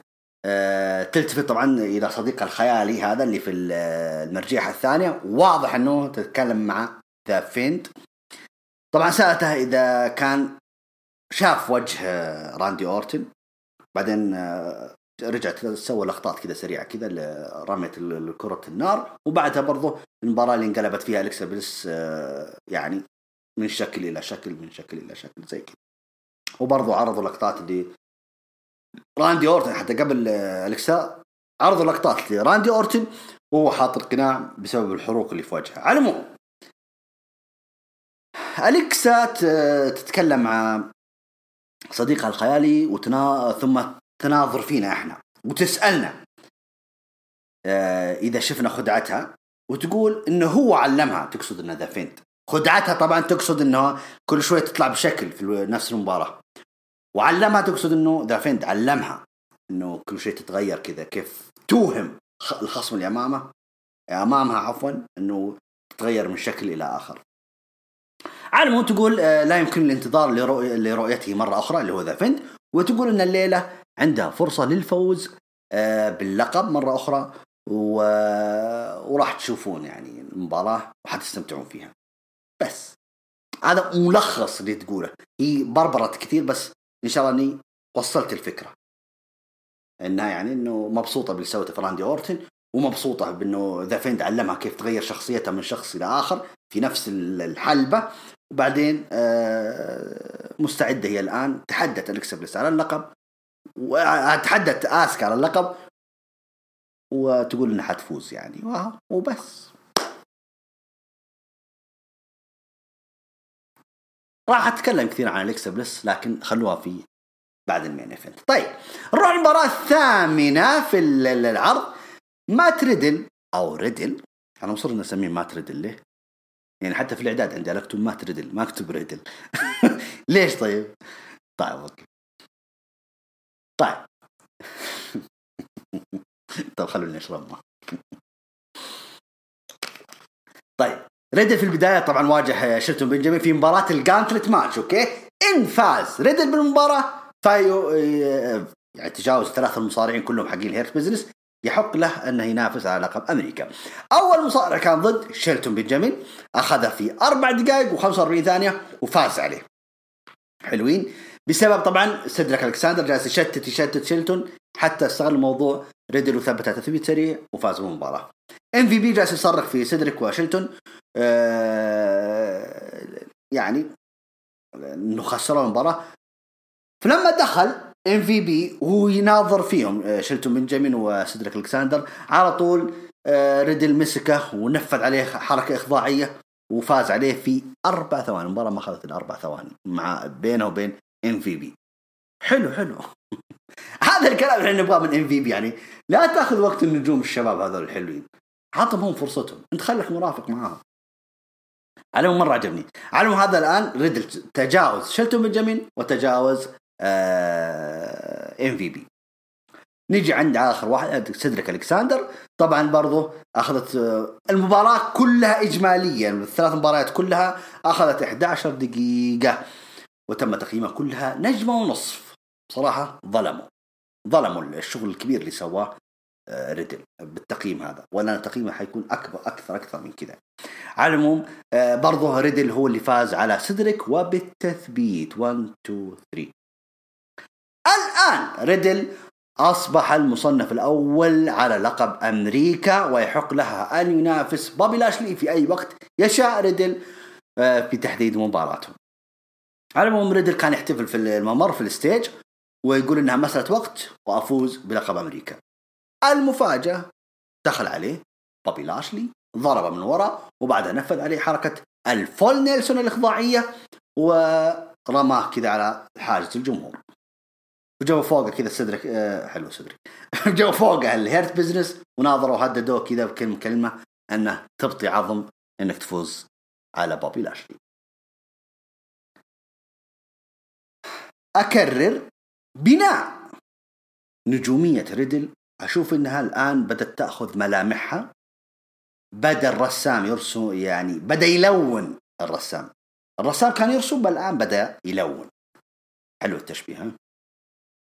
فريدل الآن أثبت إنه يقدر يعطيك مباراة كذا 11 دقيقة ربع ساعة ما عنده مشكلة. وبنفس الطاقة وبنفس الإمكانيات وبنفس الإقناع. ف لازم سنة 21 تكون هي سنة ريدل. حتى على المستوى ال mid card يعني ما عندي مشكلة. إنه بس يبقى ينافس على لقب أمريكا ما عندي مشكلة. لكن حيكون له شأن كبير جدا جدا جدا. ترى نفس الحكاية مع بابي لاشلي على فكرة. بابي لاشلي ترى تحس إنه صار بابي لاشلي متمكن أكثر. يعني تحس إنه بابي لاشلي, بابي لاشلي صار يعني لقب أمريكا تحس إنه اللقب صار صغير بالنسبة لبوبي لاشلي. تحس ان بوبي لاشلي صار أكبر من اللقب. بوبي لاشلي المفروض إنه بطل WWE المفروض إنه بطل ال Universe صدقا يعني. فحتى بوبي لاشلي ما أعتقد إنه يعني سنة 21 بوبي لاشلي حيكون سنة مختلفة له. إيوه في سنة 2020 ترى نافس على لقب WWE كذا مرة اللي هو ضد درو ماكنتاير لكن ما حالف الحظ. أو مو مستعدين العالم إنهم يعطونا فرصة إنه يفوز باللقب. لكن الآن سنة 21 أتمنى أن الموضوع هذا يتغير تماما. في تلميحات في إشاعات في تسريبات يقولون أن بوبي لاشلي احتمال يواجه بروك ليزنر مواجهة كذا عادي فردية كذا. في يمكن مهرجان الصيف ممكن في ال WrestleMania. على إنه في تلميح بالموضوع هذا وأنا اتمنى ذلك. صدقا نتمنى ذلك إن هذا الشيء يصير. على العموم مرة استمتعت أنا في المباراة هذه وبالعكس أنا المباراة هذه ال gauntlet match اللي صارت أعتبرها مباراة العرض صدقا يعني مرة استمتعت فيها. خصوصا إن ريدل ما يقدر يبدع إلا مع ناس زي كذا شلتو بنجامين وسيدريك الكساندر ناس يعني high flyer يعني. وبس. طيب آه أيوه على فكرة طبعا في منتصف العرض طبعا آه، أعطونا كذا إعلان إنه إيدج موجود الليلة في عرض ال Raw قلنا حلو. إيوه هذا عنصر مفاجأة. وصيحنا وهيصت وكذا وها المهم في الأخير جاء إيدج قدم برومو زي آخر برومو اللي قبل ستة أو سبعة شهور داخل كواليس. يا أخي اطلع. يا أخي أبغى أسمع موسيقتك يا أخي اشتقت لك يا أبغى حركه ذيك لو تطلع وتوقف ال stage وترفع يديك فوق ولا الألعاب النارية تضرب وكذا يا أخي سوها يا أخي مرة اشتقت. على العموم ما على العموم أهم شيء إنه طيب وخير وإنه رجع وهذا أهم شيء. وعودا حميدا يا إيج. على العموم إيج طبعا. قال كلمة حلوة. أول شيء اعطانا محاضرات. طبعا هو قال كلام كثير أنا راح ألخص الكلام هذا كله. أحاول ألخص الكلام. طبعا قال كلام كثير. قال إن الأحلام مستحيلة حتتحقق وأنا شوفوني من عشر سنوات. ورجعت الحلبات ولا وما أدري إيه عارفين الموال هذا. طبعا في اهم شيء اللي شرحها لنا يقول إنه طبعا هو تكلم عن إصابة اللي تسبب لها راندي أورتن. كانت تمزق في عضلات الثلاثية اللي في على مستوى البطن. لكن الآن هو طيب وبخير وراح وأعلن رسميا إنه راح يشارك في مباراة ال Royal Rumble مرة ثانية على التوالي. طيب يعني ما في عنصر مفاجأة. طب أنا أنا استف... وش استفدت الحين من البرومو ذا؟ إيش استفدت؟ يا أخي فاجئني يا أخي. يا أخي أبغى أتفاجئ. يا أخي كذا أنا في راسي أنا حابكت في رأسي أبغى أتفاجئ. يا أخي فاجئوني. والله جدا أبغى أتفاجئ. طب يا رجل إحنا عارفين ان ايج حيشارك في ال Royal Rumble إحنا عارفين. وقلناه في الأسابيع اللي راحت. ولا ويجي إيدج يقول ترى أسمع ترى راح أشارك في ال Royal Rumble. طيب دريت أم إنك حتشارك. لا تقول الله يرحم أمك. علموا ملخص كلامه يقول أنا راح أشارك في ال Royal Rumble لكن ما راح تكون مثل السنة اللي راحت. الرهانات هالسنة أعلى. وفي ال Rumble راح أقاتل مع كل نفس متبقي لتحقيق هذا الحلم. بعيد المنال يقصد إنه حيكرر إنجازه وفوزه بالرويال رامبل فالعالم آه فالعالم هذا الكرة الأرضية هذه كلها بدون حالمين بدون مقاتلين هو مكان أقل سحرا. فقد قال هنري فورد إن كنت تعتقد أنك تستطيع فأنت على حق. يعني قال لك يعني أعطانا حكمة يعني. قال حسنا أنا أعتقد أني أستطيع. I can. إنه كافو والله إيش كافو كافو. علم أبو تولي تبون رأيي أنا؟ شوف حبايبي. إيدج يشارك في ال Royal في ال Royal Rumble؟ الله يحييه. مرحبا ملايين. إيج حيفوز بال Royal Rumble؟ لا. لا وألف لا. معلش كيف بس أنا ما ما ما ماني متحمس. أنا ماني متحمس. أنا أبغى بطل جديد. لأن كل اللي صار في عرض ال Raw هذا لمح لي أو أعطاني تلميح ولا واحد من عرض ال Raw حيفوز بال Royal Rumble. الكلام كله هناك في SmackDown. مش هنا في عرض ال Raw هذا اللي أنا شايفه الآن أمامي. عرض ال go home ما أعطاني ولا تلميح إن واحد حيفوز فيهم. ممكن إيه جي ستايلز وممكن إيدج عرض roster كامل بس اثنين حاولوا ممكن يفوزون بالمباراة. اثنين بس. إيدج وإيه جي ستايلز الأولى إيه جي ستايلز إيدج حتشارك الله يحييك أعيد وأكرر كلامي لكن يفوز بال Royal Rumble لا لا لا لا. ليس كرها ولكن تزعلون. تزعلون إذا جولدبرغ رجع ويبغى ينافس على لقب العالم. طيب أنا وش حاجتي أنا في إيدج يرجع يفوز بال Royal Rumble داني براين ترى ما عمره فاز فيها. AJ Styles ترى عمره ما فاز فيها. كيفن أوينز. وا وا وا وا. قائمة تطول وسلامتكم يا حبايبي ال main event لعرض ال Raw هذا الأسبوع تكرر. ال main event نفس الأسبوع الماضي. آه بليس ضد آسكا. ولكن هذه المرة على لقب السيدات. اذا آسكا حتدافع عن لقبها ضد الكسا بليس بعد فوزها الشرعي. الأسبوع الماضي والآن أخذت حقها أن الكسا بليس تقدر تطالب بمباراة على اللقب وفعلا طالبت فيها وأقيمت في هذا العرض. طيب المباراة أخذت 12 دقيقة و35 ثانية. واو. طبعا تم تقييمها بنجمتين أيوة. طيب إيش صار فيها يا أبو تولين طبعا أليكسا بليس تغيرت إلى ثلاث شخصيات.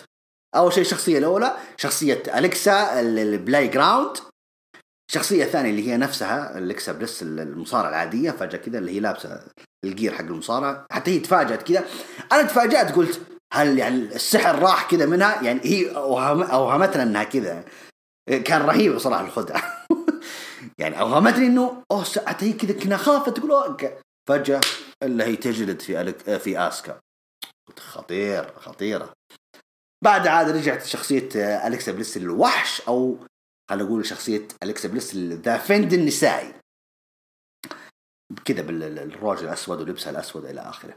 فطبعا هي لما الآن اقتربت من تنفيذ Sister Abigail على آسكا. وهي ماسكة آه، ما أدري كانت خانقتها ما أدري كانت تبغى تنفذ عليها Sister Abigail. مالكم في الطويلة؟ المفاجأة. ظهر ما شاء الله تبارك الله العملاق من خلفها كذا تقول كنا الجميلة وال... الجميلة والوحش وراها. آه راندي أورتن اللي وجهه واضح فيها آثار الحروق. وقف وراها. أليكسا بليس وقتها هنا حست إنه في واحد خلفها فلما ناظرت الأفعى وراها. وكلي يا حبيبتي RKO وثا لا مو مثبت. عطاها RKO والحكم المفروض إنه يدق الجرس لكن أعتقد إنه ما دق الجرس. أنا ما سمعت الجرس. على العموم انتهت المباراة بفوز أليكسا بليكس أليكسا بليس بعدم الأهلية بسبب تدخل راندي أورتن مع احتفاظ اسكا باللقب هذه النهاية اللي كنت أطالب فيها الأسبوع الماضي. وأشكر فينس ماكمان إذا كان يسمعني. أو كان يسمع صوتنا. يعني المفترض أنا كنت أقول الأسبوع الماضي. كنت أقول يا أخي أختم المشهد بدخول راندي اورتن على بليس لكن أجلوها إلى العرض الجوهم وفعلا نفذ المشهد اللي كان في بالي الأسبوع الماضي وتم تنفيذه الأسبوع هذا وبطريقة رائعة. بدون حتى ال mask ذا حتى في ناس شبهوا ال mask ذا بعصيون لكن لا ما فعلا هو كان نفس شكل بعصيون لكن رهيب رهيب أشكر الشباب. ف مشهد اقنعني المشهد أكرر المفروض إنه صار الأسبوع ده لا الأسبوع الماضي لكن okay صار. أهم شيء إنه حيصير. وحتى أصلا لما عرفت أصلا قلت أصلا لما كرروا المباراة قلت هنا لازم يدخل راندي أورتن. ما راح أرضى في المباراة هذه إلا لازم يدخل راندي أورتن. أنا مستغرب إنه في ناس تحسفوا إنه لا ليش دخل راندي أورتن؟ المفروض إن الكسا بليس تفوز. الكسا بليس تفوز على اسكا لا معلش وقف هنا. الكسا بليس مو جاهزه انها تشيل لقب السيدات. أقصد كسيناريو. هي الآن مشغولة في عداوة The Fiend وراندي أورتن. تخلص هذه العداوة بعد ذاك الساعة. تبغى أليكسا بليس تتفرغ لقب السيدات؟ ما عندي مشكلة وقتها. لكن الآن لا. مو وقتك. أنت أليكسا بليس خصمك الآن راندي أورتن بالمشاركة معك ما بينك وبين The Fiend.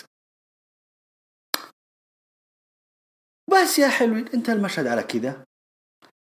أعيد وأكرر. العرض كجو هوم صفر.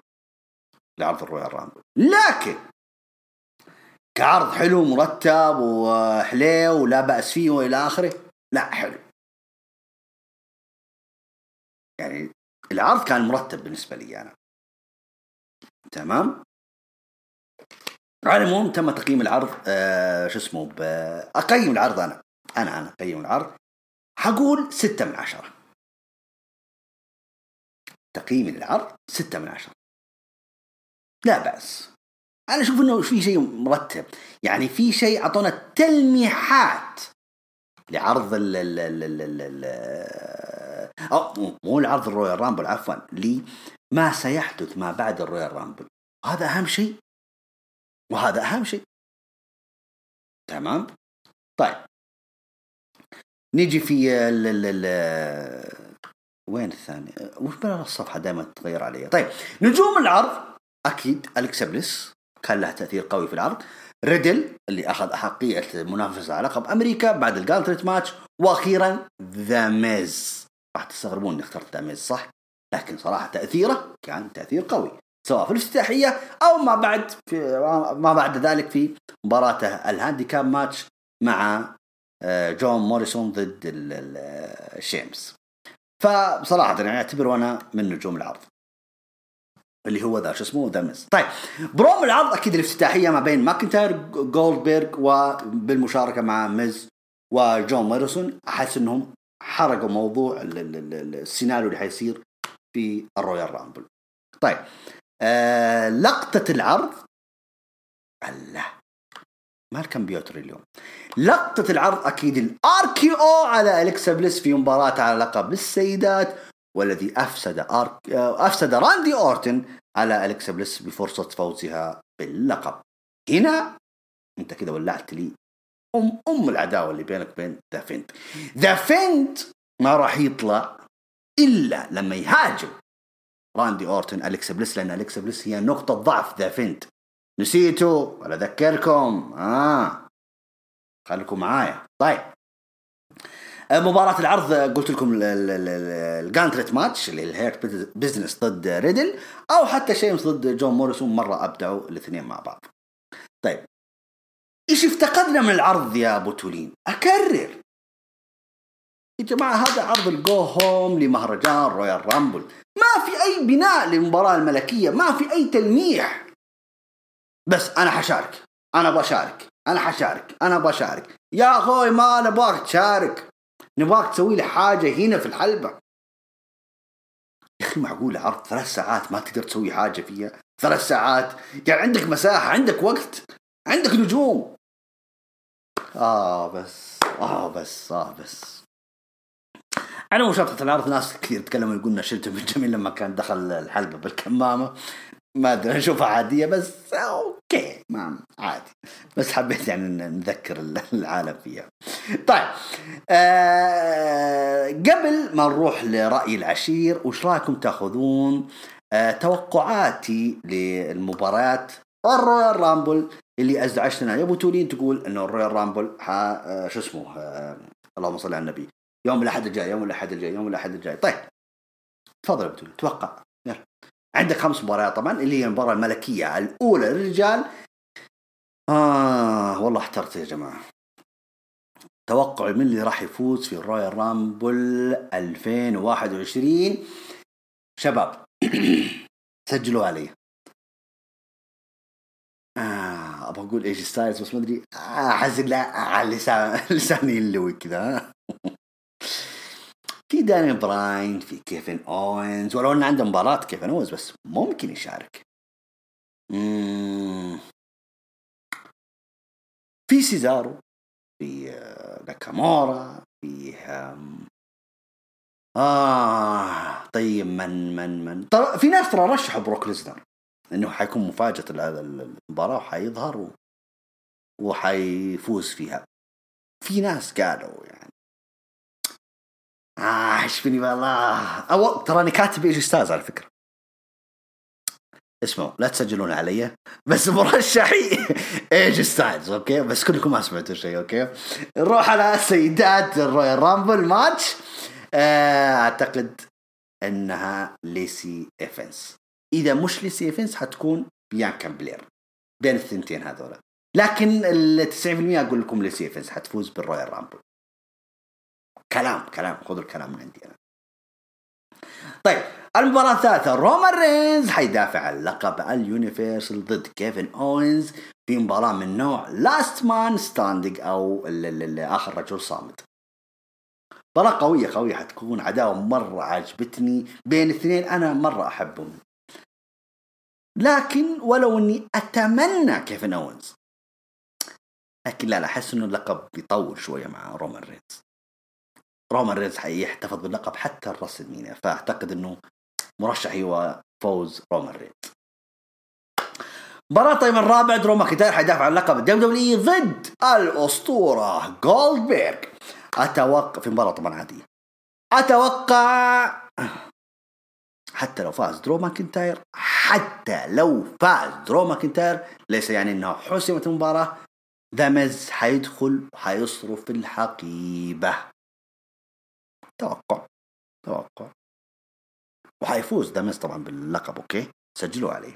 طيب المباراة الخامسة آه، والأخيرة اللي هي مباراة ال tag team على لقب السيدات على لقب tag team السيدات. أسكا وشارلوت حيدافعون عن القابهم ضد نايا جاكس وشينا بيزلر. أيوه.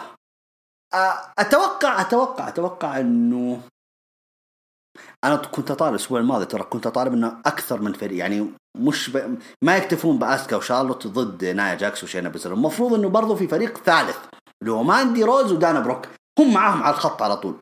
ليش ألغاهم أو ليش ما دخلوا في المباراة؟ تصدقون عاد إني كاتب نايا وشينا بس بدأت تتردد الحين ما أدري ليش. آه وين ملك التوقعات؟ okay آسكا وشارلوت حيفوزوا بالمباراة. أتوقع أتوقع أتوقع ذلك. وبس يا حبايبنا سلامتكم. هذا هو آه، رأيي ونظرتي لعرض ال Raw وتوقعي لمباريات أو نتائج مباريات ال Royal Rumble. الآن وبعد ما أخذتنا وقتي في التحليل نعطي فرصة أكيد للعشير أبو يحيى ويقدم لكم رأيه في عرض ال Raw لهذا الأسبوع.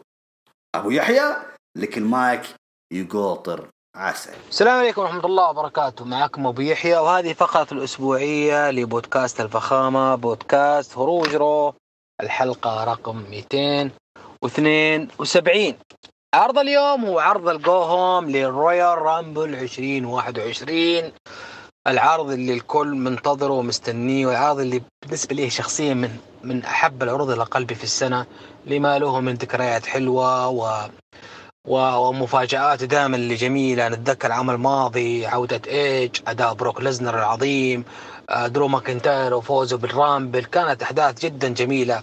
العام الماضي إن شاء الله السنة دي يكون في عرض أفضل وأعظم ومفاجآت جميلة ومثيرة. وهذه طبعا يعني عادات ال WWE يعني ما راح ما راح يعني تفوت العرض هذا عشان تعطينا لمستهم المميزة. الإفتتاحية كانت بدخول درو ماكنتاير بطل الاتحاد أو بطل العرض العائد من جديد بعد تشافيه من فيروس اللعين كورونا كوفيد. وكان كلامه جميل جدا واليوم ممكن لأول مرة الاتحاد يعني على لسان أحد نجومه يتكلم عن المرض وعن أعراضه وعن آه، رحلة التشافي منه عن آه، الكلام الموجه للمجتمع في حماية وفي الوقاية من هذا المرض.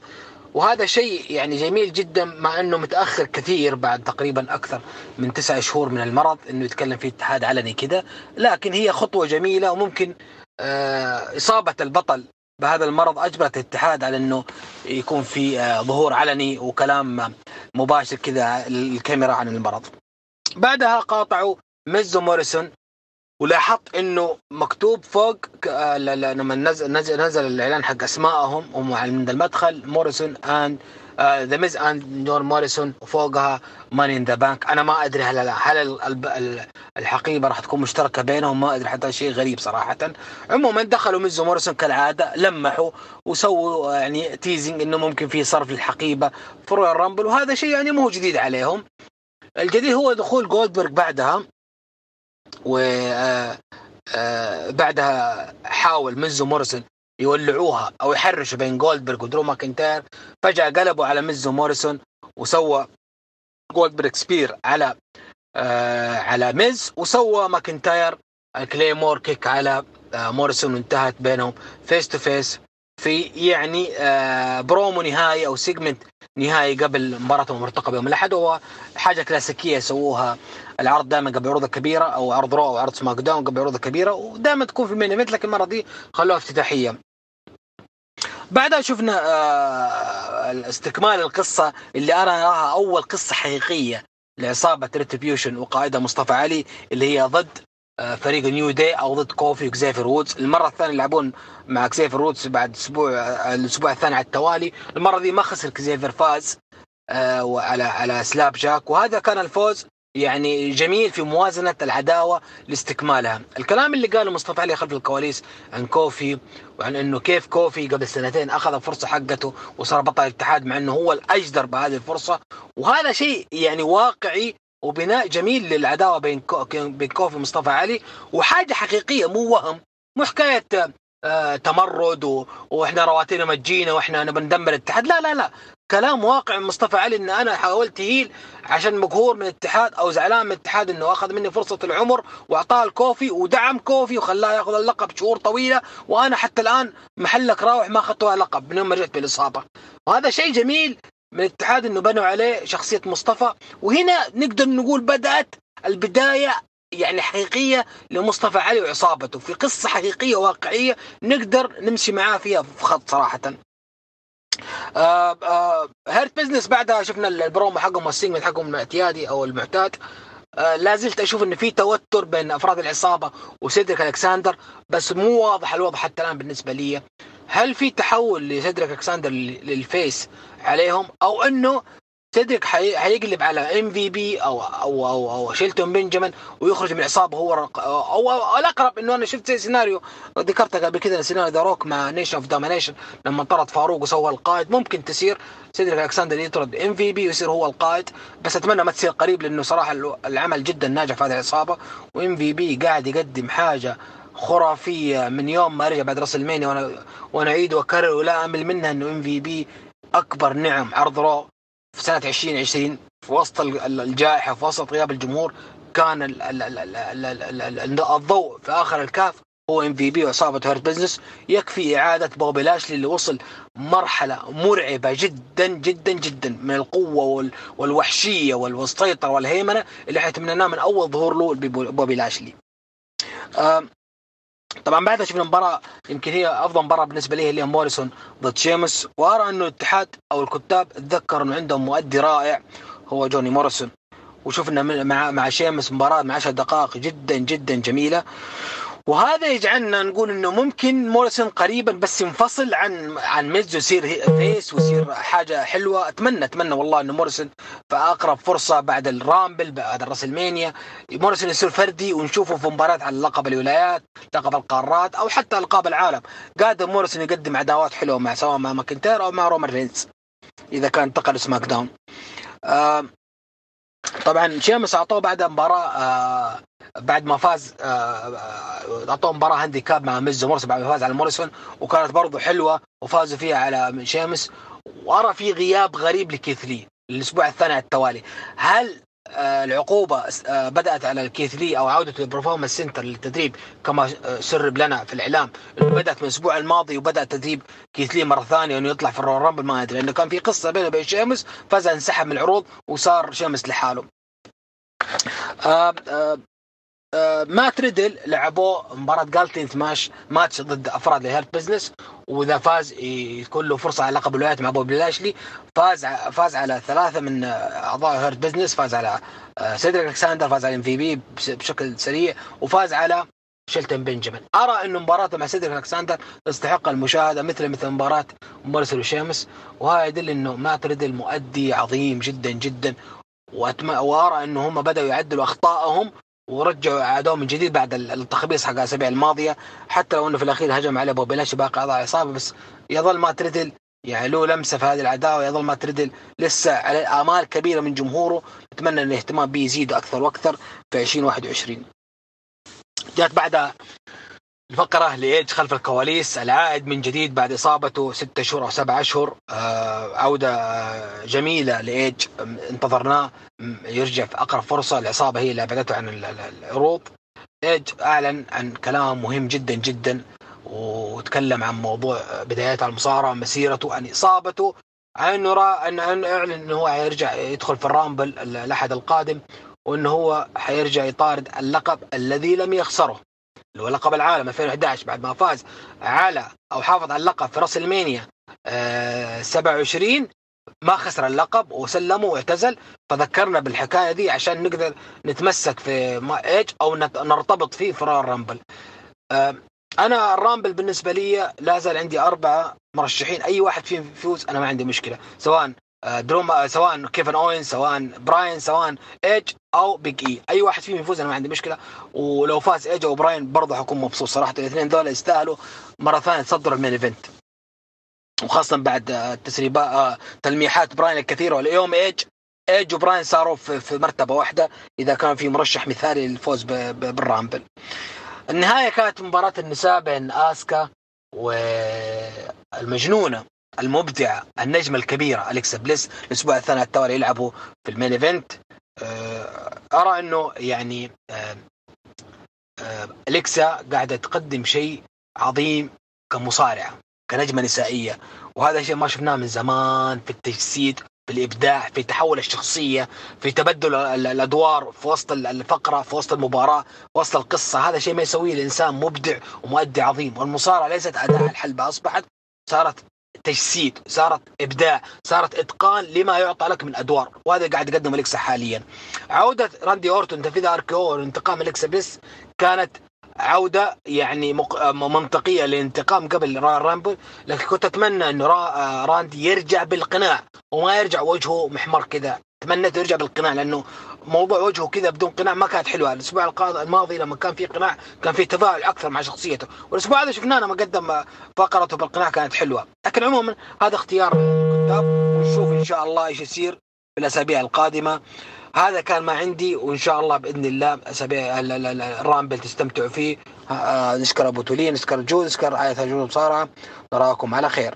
شكرا لك يا أبو يحيى يا العشير يا الحبيب الغالي على مشاركتك اللطيفة.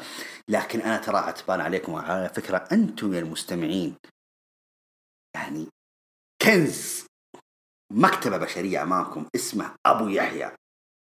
متابعينا في تويتر بس 700 يا رجل يا رجل الآن أنتم يا أرفع جوالاتكم وادعموا هذا الأسطورة أبو يحيى. ال account ال user M O H D H B K dash 1978 أو 1978 M O H D طبعا محمد يعني قصده. بعدين H B K يقصد يعني شون مايكلز أو شعار شون مايكلز فتى القلب الجريح. يا ولد يا Heartbreak Kid بعدين dash 1978 أتمنى الجميع الكل الآن أنا أبو, أبو يحيى الأسبوع هذا على الأقل ألف متابع. أتمنى ذلك. عفوا. الآن أنتقل إلى الفقرة اللي أنا مرة أحبها وأموت فيها ألا وهي فقرة هاشتاج هروج راو حلقة رقم 272 طيب بسم الله ونروح على أول تغريدة؟ وين وين وين وين وين وين وين طيب. بدر يقول مع إعلان عدد كبير من المشاركين بال Rumble إلا أننا احتمال نشوف عودات كثير مثل الستر بلاك. أتفق معك. جندر مهال على فكرة شارك اليوم في العرض الهندي اليوم اللي صار في العصر توقيت السعودية. روحوا تابعوه ترى مرة لطيف لطيف العرض يعني. كان عرض دعايه تق- تقريبا للعروض في الهند وشاركوا برضو نجوم من الهند. وكان من ضمنهم جندر مهال. فروحوا روحوا ترى تابعوه. جندر مهال برضو أتوقع إنه حيكون آه، في ال- ال- ال Royal Rumble أندرادي صح أندرادي والله نسيناه. والله برافو عليك يا بدر. كوفي كينغستون آه لا. كوفي لو إنك تابعت العرض انه واضح إنك تغردت قبل العرض. فكوفي ما راح يشارك. طيب سيث رولينز حلو أكيد بانتظار سيث رولينز. The Fiend أم The Fiend إذا بيجي حيجي يخرب على راندي أورتون مع إني أنا أتوقع إنه ما راح. ما راح يكون مشارك في المباراة. بروك ليزنر okay حيشارك.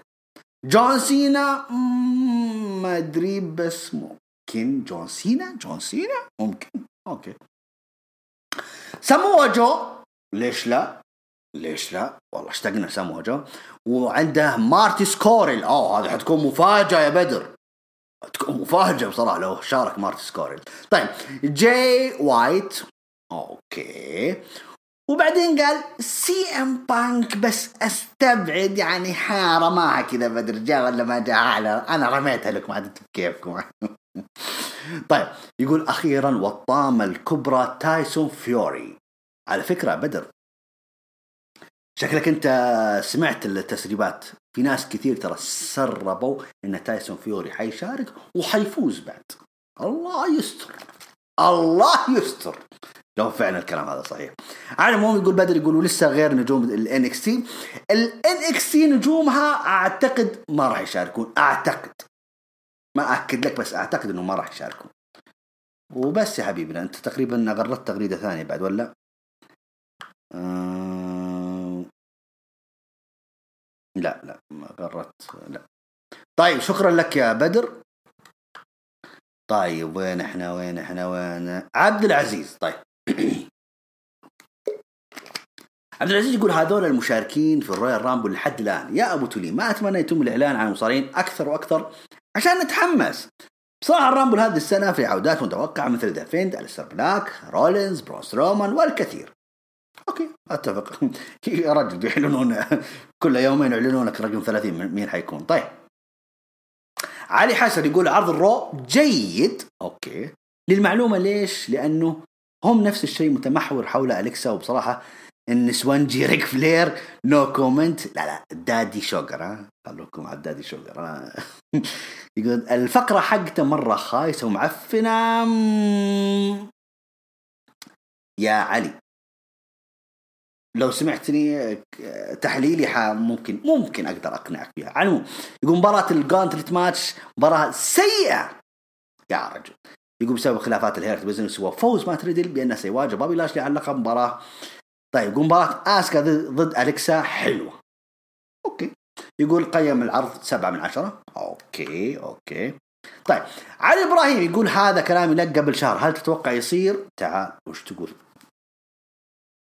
جاب بشار يقول أبو توني خذ مني هذه المباراة راح تصير في الراسلمينيا جون سينا ال heel ضد ذا فيند.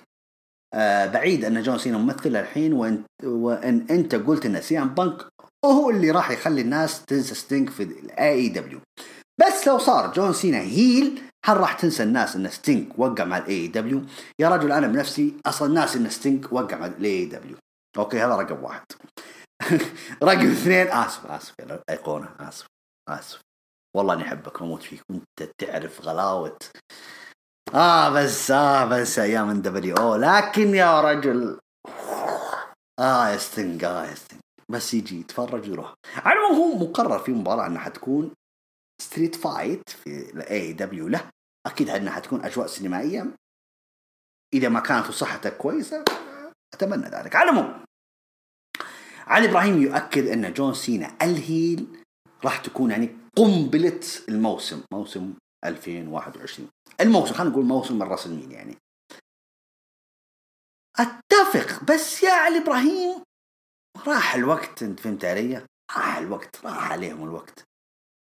ما يعني ما أدري ما أدري لك رأيك احترمه بيرجع جون سينا هيل أتمنى ذلك ليش لا؟ وبس يعني عادي يعني فهمت علي؟ طيب. طيب رحموني زهدي هذا دائما اللي اللي يمنشني على طول على الصور العروض وكذا. انت تركز على الناس انت يا طيب. طيب يقول افتتاح العرض مقبول بس عداوة. ما هي مقبولة. يقول سيدات لا تعليق وريتريبيوشن راح أقول كلمتك. يقول تفاهة وتكرار بس شكله في قصة بين علي وكوفي. آه شكله. يعني ما في قصة أنت برضو يعني ها مأمل إنه في قصة. طيب. يقول ممكن تكون حلوة. طيب. شيمس وموريسون يقول مباراة جيدة بس بدون سبب. يا زهدي كيف بدون سبب؟ ترى موريسون وشيمس حيشاركون في مباراة الرويال رامبل. هم ما لمحوا لك إنهم مشاركين في الرويال رامبل وهذا غلط منهم. أقول لك صح بس لا تقول بدون سبب. طيب مباراة ال handicap match تافهة طيب. يقول فلير بيض وستايلز بيض وارد الفوز. حلو بس الفريق شكله راح يتدمر. لا انت شكله وشكله شكله وشكله. لا هو راح يتدمر مش شكله يعني. وهذا غلط كبير آه، أتفق معك أكيد إنه غلط. فقرة أليكسا أسطورية. أتفق معك. طيب علي إبراهيم يقول عيب والله استحي على وجهك بنتك.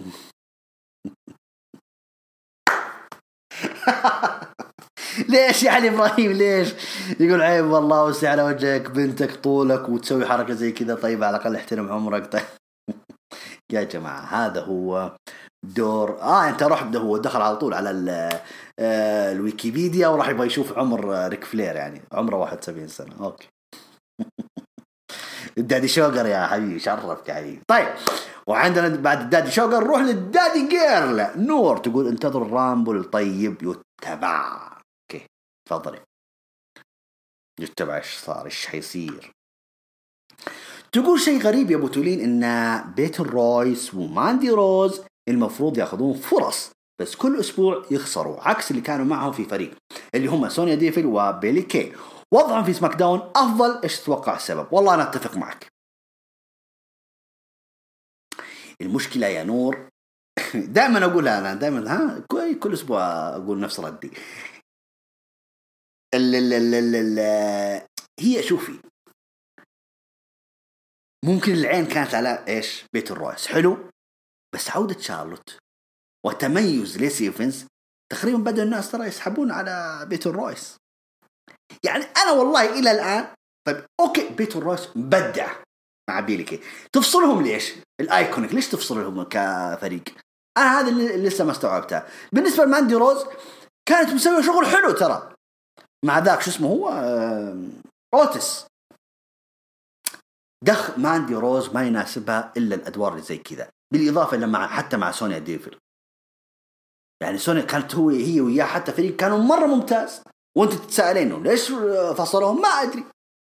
حتى سونيا ديفيل إلى الآن ترى إلى الآن okay هي مثل ما تقول إنها منظمة مباريات في سماك داون بس لسه ما عرفنا دورها أو السبب في ترشيحها بهذا الدور.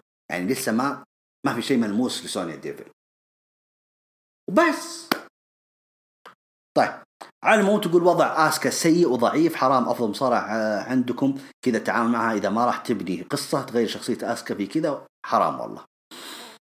هي تقصد تبغى تغير أو أو ترجع شخصية آسكا اللي كانت في العروض اليابانية. okay okay. في الأول والأخير هي طبعا فكرة هي بطلة ال women's في عرض العروض طيب نور برضه تقول متى تتوقع يفوز في الرامبل حق النساء؟ أتمنى تكون ريا ريبلي. حلو. ريا ريبلي صح. بس هل تتوقع سونيا تستغل المنصب اللي هي فيه وتشارك وتفوز أو صعب؟ لا صعب. طيب صراحة أنتظر هذه اللحظة من زمان إن سونيا تفوز بلقب سماك داون بس واضح إنه صعب تصير. مم ممكن ممكن صعب وممكن تصير. ليش؟ يعني في الحالتين نمسك العصا من النص ولا يهمك. بس آه، بالنسبة لريا ريبلي والله أنا نسيت انها تشارك والله ريا ريبلي مرشحة كبيرة أكيد. وحتشارك في ال Royal Rumble هي في السنة هذه. طيب. طيب وين وصلنا؟ طيب علي إبراهيم يقول رأيك أبو تولين. أنا أشوف إنه شيء غبي. اللي هو آه اللي قصدك المشاركة رقم 30 اسمع بداية البودكاست حتى تعرف رأيي. طيب نروح عند عبد العزيز. يقول السلام عليكم أبو تولين. وعليكم السلام. يقول أبو تولين توقعاتك هل The Fiend راح يدخل Royal Rumble ويدمر الجميع ويفوز فيها ولا صعب؟ لا صعب. لأنه أصلا صارت واضحة وهو ظهور The Fiend بال Rumble ولو The Fiend شارك بال Rumble ما راح أتوقع راح يتم إقصاء The Fiend ابدا عشان تو بشخصية جديدة لازم يطلع بشكل وحشي. أتفق؟ هذا أنت تقولها بنفسك يعني. ف The Fiend ما عنده أي ثأر أو أي آه آه طمع في الفوز بال Royal Rumble هذه السنة. هو يبحث عن راندي أورتن فقط.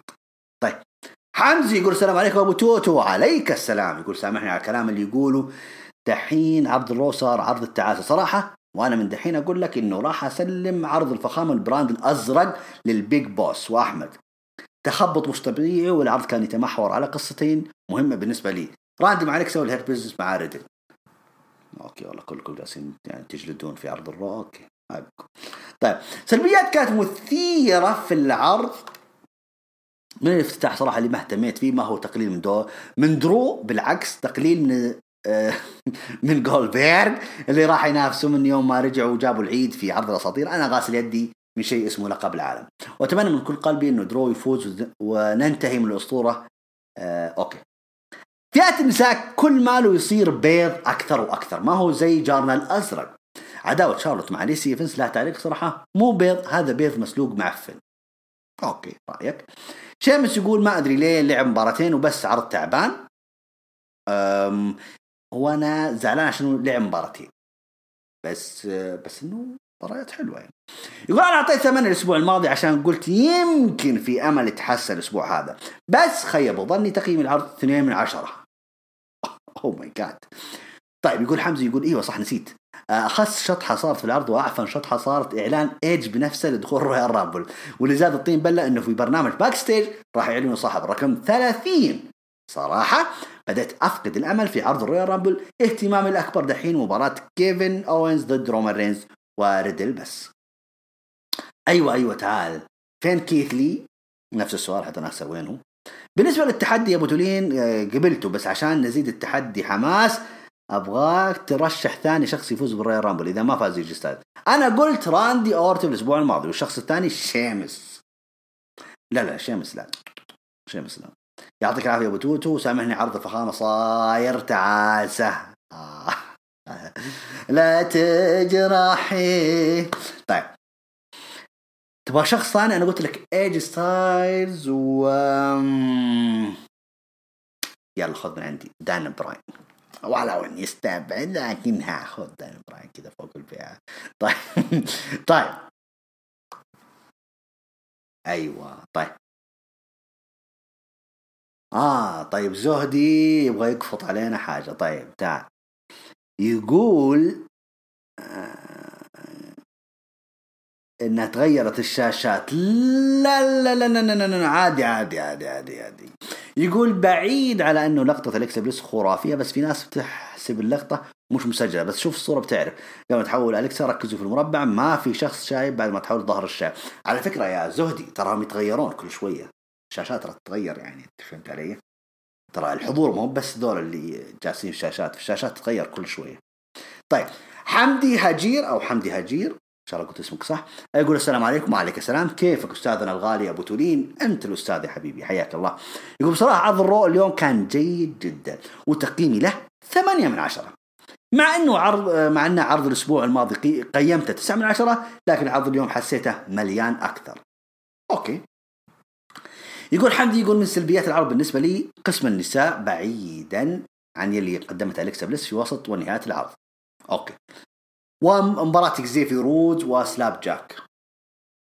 طيب أنت لا تنظر للمباراة أنت انظر قبل وبعد المباراة إيش صار فيها. أنت فهمت علي؟ طيب. بارشالدو يقول السلام عليكم على الفخم أبو تولين. وعليكم السلام. يا هلا يا هلا يا هلا. يقول برضه يسلم عليكم يا الفخمين يا مستمعين البودكاست. يقول اولا بما إنك واسيتني في خسارة البرشا الأسبوع اللي راح. من نهاية سوبر من بلباو. أحب أقول لك hard luck خروج الريال من الفريق. ما أعرف اسمه. حتى أنا والله ما أعرف اسمه. من دور الثاني والثلاثون من كأس إسبانيا أو ملك إسبانيا. آه شكرا لك على المواساة. آه وبس. شكرا لك شكرا لك شكرا لك شكرا لك شكرا لك. لكننا عائدون نحن الملوك طيب ثانيا عندي شوية كلام عن عرض ال Raw وال Rumble. تفضل. حياك الله. طيب. تفضل أنت طيب بيقول بالنسبة لل Royal Rumble هذه أكثر بطولة من تابعت مصارعة انحرقت علي. أوكي أتفق معك. يقول غريب إن الحرق من نفس الشركة. هذا اللي يقبل. يقول يعني ما تعرف يا أبو تولين كيف أن إتنرفزت وأنا أشوف إيدج يعلن دخوله. بينما لو دخل كمفاجأة راح تكون لحظة أفخم وتحمسني معه. حلو. رغم إني متأكد إنه مشارك. كلنا متأكدين إنه حيشارك. طيب ومع هذا أنا واثق إنه بتصير مفاجآت بال Rumble. أتفق أتفق أتفق. لكن فكرة إنك تعلمني مين بيدخل مستفزة وفوقها تعلمني مين الرقم 30 إيش البجاحة هذه؟ زعلتوا زعلتوا البرشالدو يا الربع. طيب بالنسبة للشايب جولدبرغ ترى على اللي يزعل ليش ما تدخله بال Rumble ويعمل له كم spear؟ والله أفضل له من ينافس على لقب بدون هدف. أتفق. يقول أنا على فكرة من ع... من عشاقه بس حرام ياخذ فرصة على اللقب وعلى حساب مصارعين يستحقوا الفرص. مثلا شيمس. متخيل عداوة درو شيمس أوكي. بتكون ملحمة بريطانية وحتى إعلامية قوية. أتفق أتفق أتفق. طيب نجي الحريم يقول مو مشكلة عندي تعطي ليسي إيفانز دفعة. بس معقول. خلصت القصص عشان تعمل قصة إغراءات بينه وبين شايب ال daddy sugar قصص من أيام توريموس حتى في أمريكا وإعلامهم حاليا صاروا يبتعدوا عن هالقصص. آه أوكي. ما عجبتكم ها؟ طيب أنا عجبتني. طيب طيب أوكي. يقول الامل الوحيد اللي متفائل بعروض ال Raw الجاية هو بعد ال Rumble عشان موسم ال WrestleMania لأنه هالفترة العروض ولا بريال. وهذا العرض ما يستاهل حتى واحد من عشرة. وبتشوف كيف تستمر انخفاضات المشاهدات الرسمية. أخيرا يقولوا مرشحين لآخر أربعة بال Rumble هم سيث رولينز إي جي ستايلز شيمس. وجيمي اوسو هو جيمي ولا جي اوسو اللي لا هو جي اللي ما هو جي ولا جيمي؟ أنت لخبطتني. من هو اللي مع شو اسمه هذا؟ رومان رينز. جيمي؟ جيمي ولا جي؟ ما أدري. المهم إنه واحد فيهم. خلنا نقول ساكتين واستر مواجهات شكرا لكم جميعا يا حبايبي. قبل ما أختم الحلقة أول شيء آه، رسالة لصديقنا وحبيبنا آه، محمد بيزيد آه، user ه King Slayer. أول شيء أحسن الله عزاك يا أخوي محمد في وفاة الوالد. الله يرحمه ويغفر له ويتجاوز عنه ويتقبل من الشهداء. ويجعل قبره روضة من رياض الجنة. آه طبعا هذا للتعازي والنعي باسمي وباسم جميع أعضاء هروج المصارعة وباسم جميع متابعينا الكرام. هذا وصلى الله على نبينا محمد. في الختام نشكر آه أبو يحيى على مشاركته اللطيفة الأسبوعية معانا. كما أشكر ال big boss جود على أنا دائما أتعب. بصراحه معي في المونتاج لكن الله يعطيك ألف ألف عافية يا جود. آه، شكرا لكم أنتم متابعينا وحبايبنا الكرام على دعمكم المستمر لنا. لا تنسون تتابعونا أبو يحيى في تويتر ها؟ في الختام إن شاء الله نلتقيكم الأسبوع القادم في ال fallout اللي هو مهرجان Royal Rumble وعرض ال Raw ال fallout لعرض ال Royal Rumble. كنتم مع أبو تولين. والتقيكم الأسبوع القادم بمشيئة الله ودمتم بود.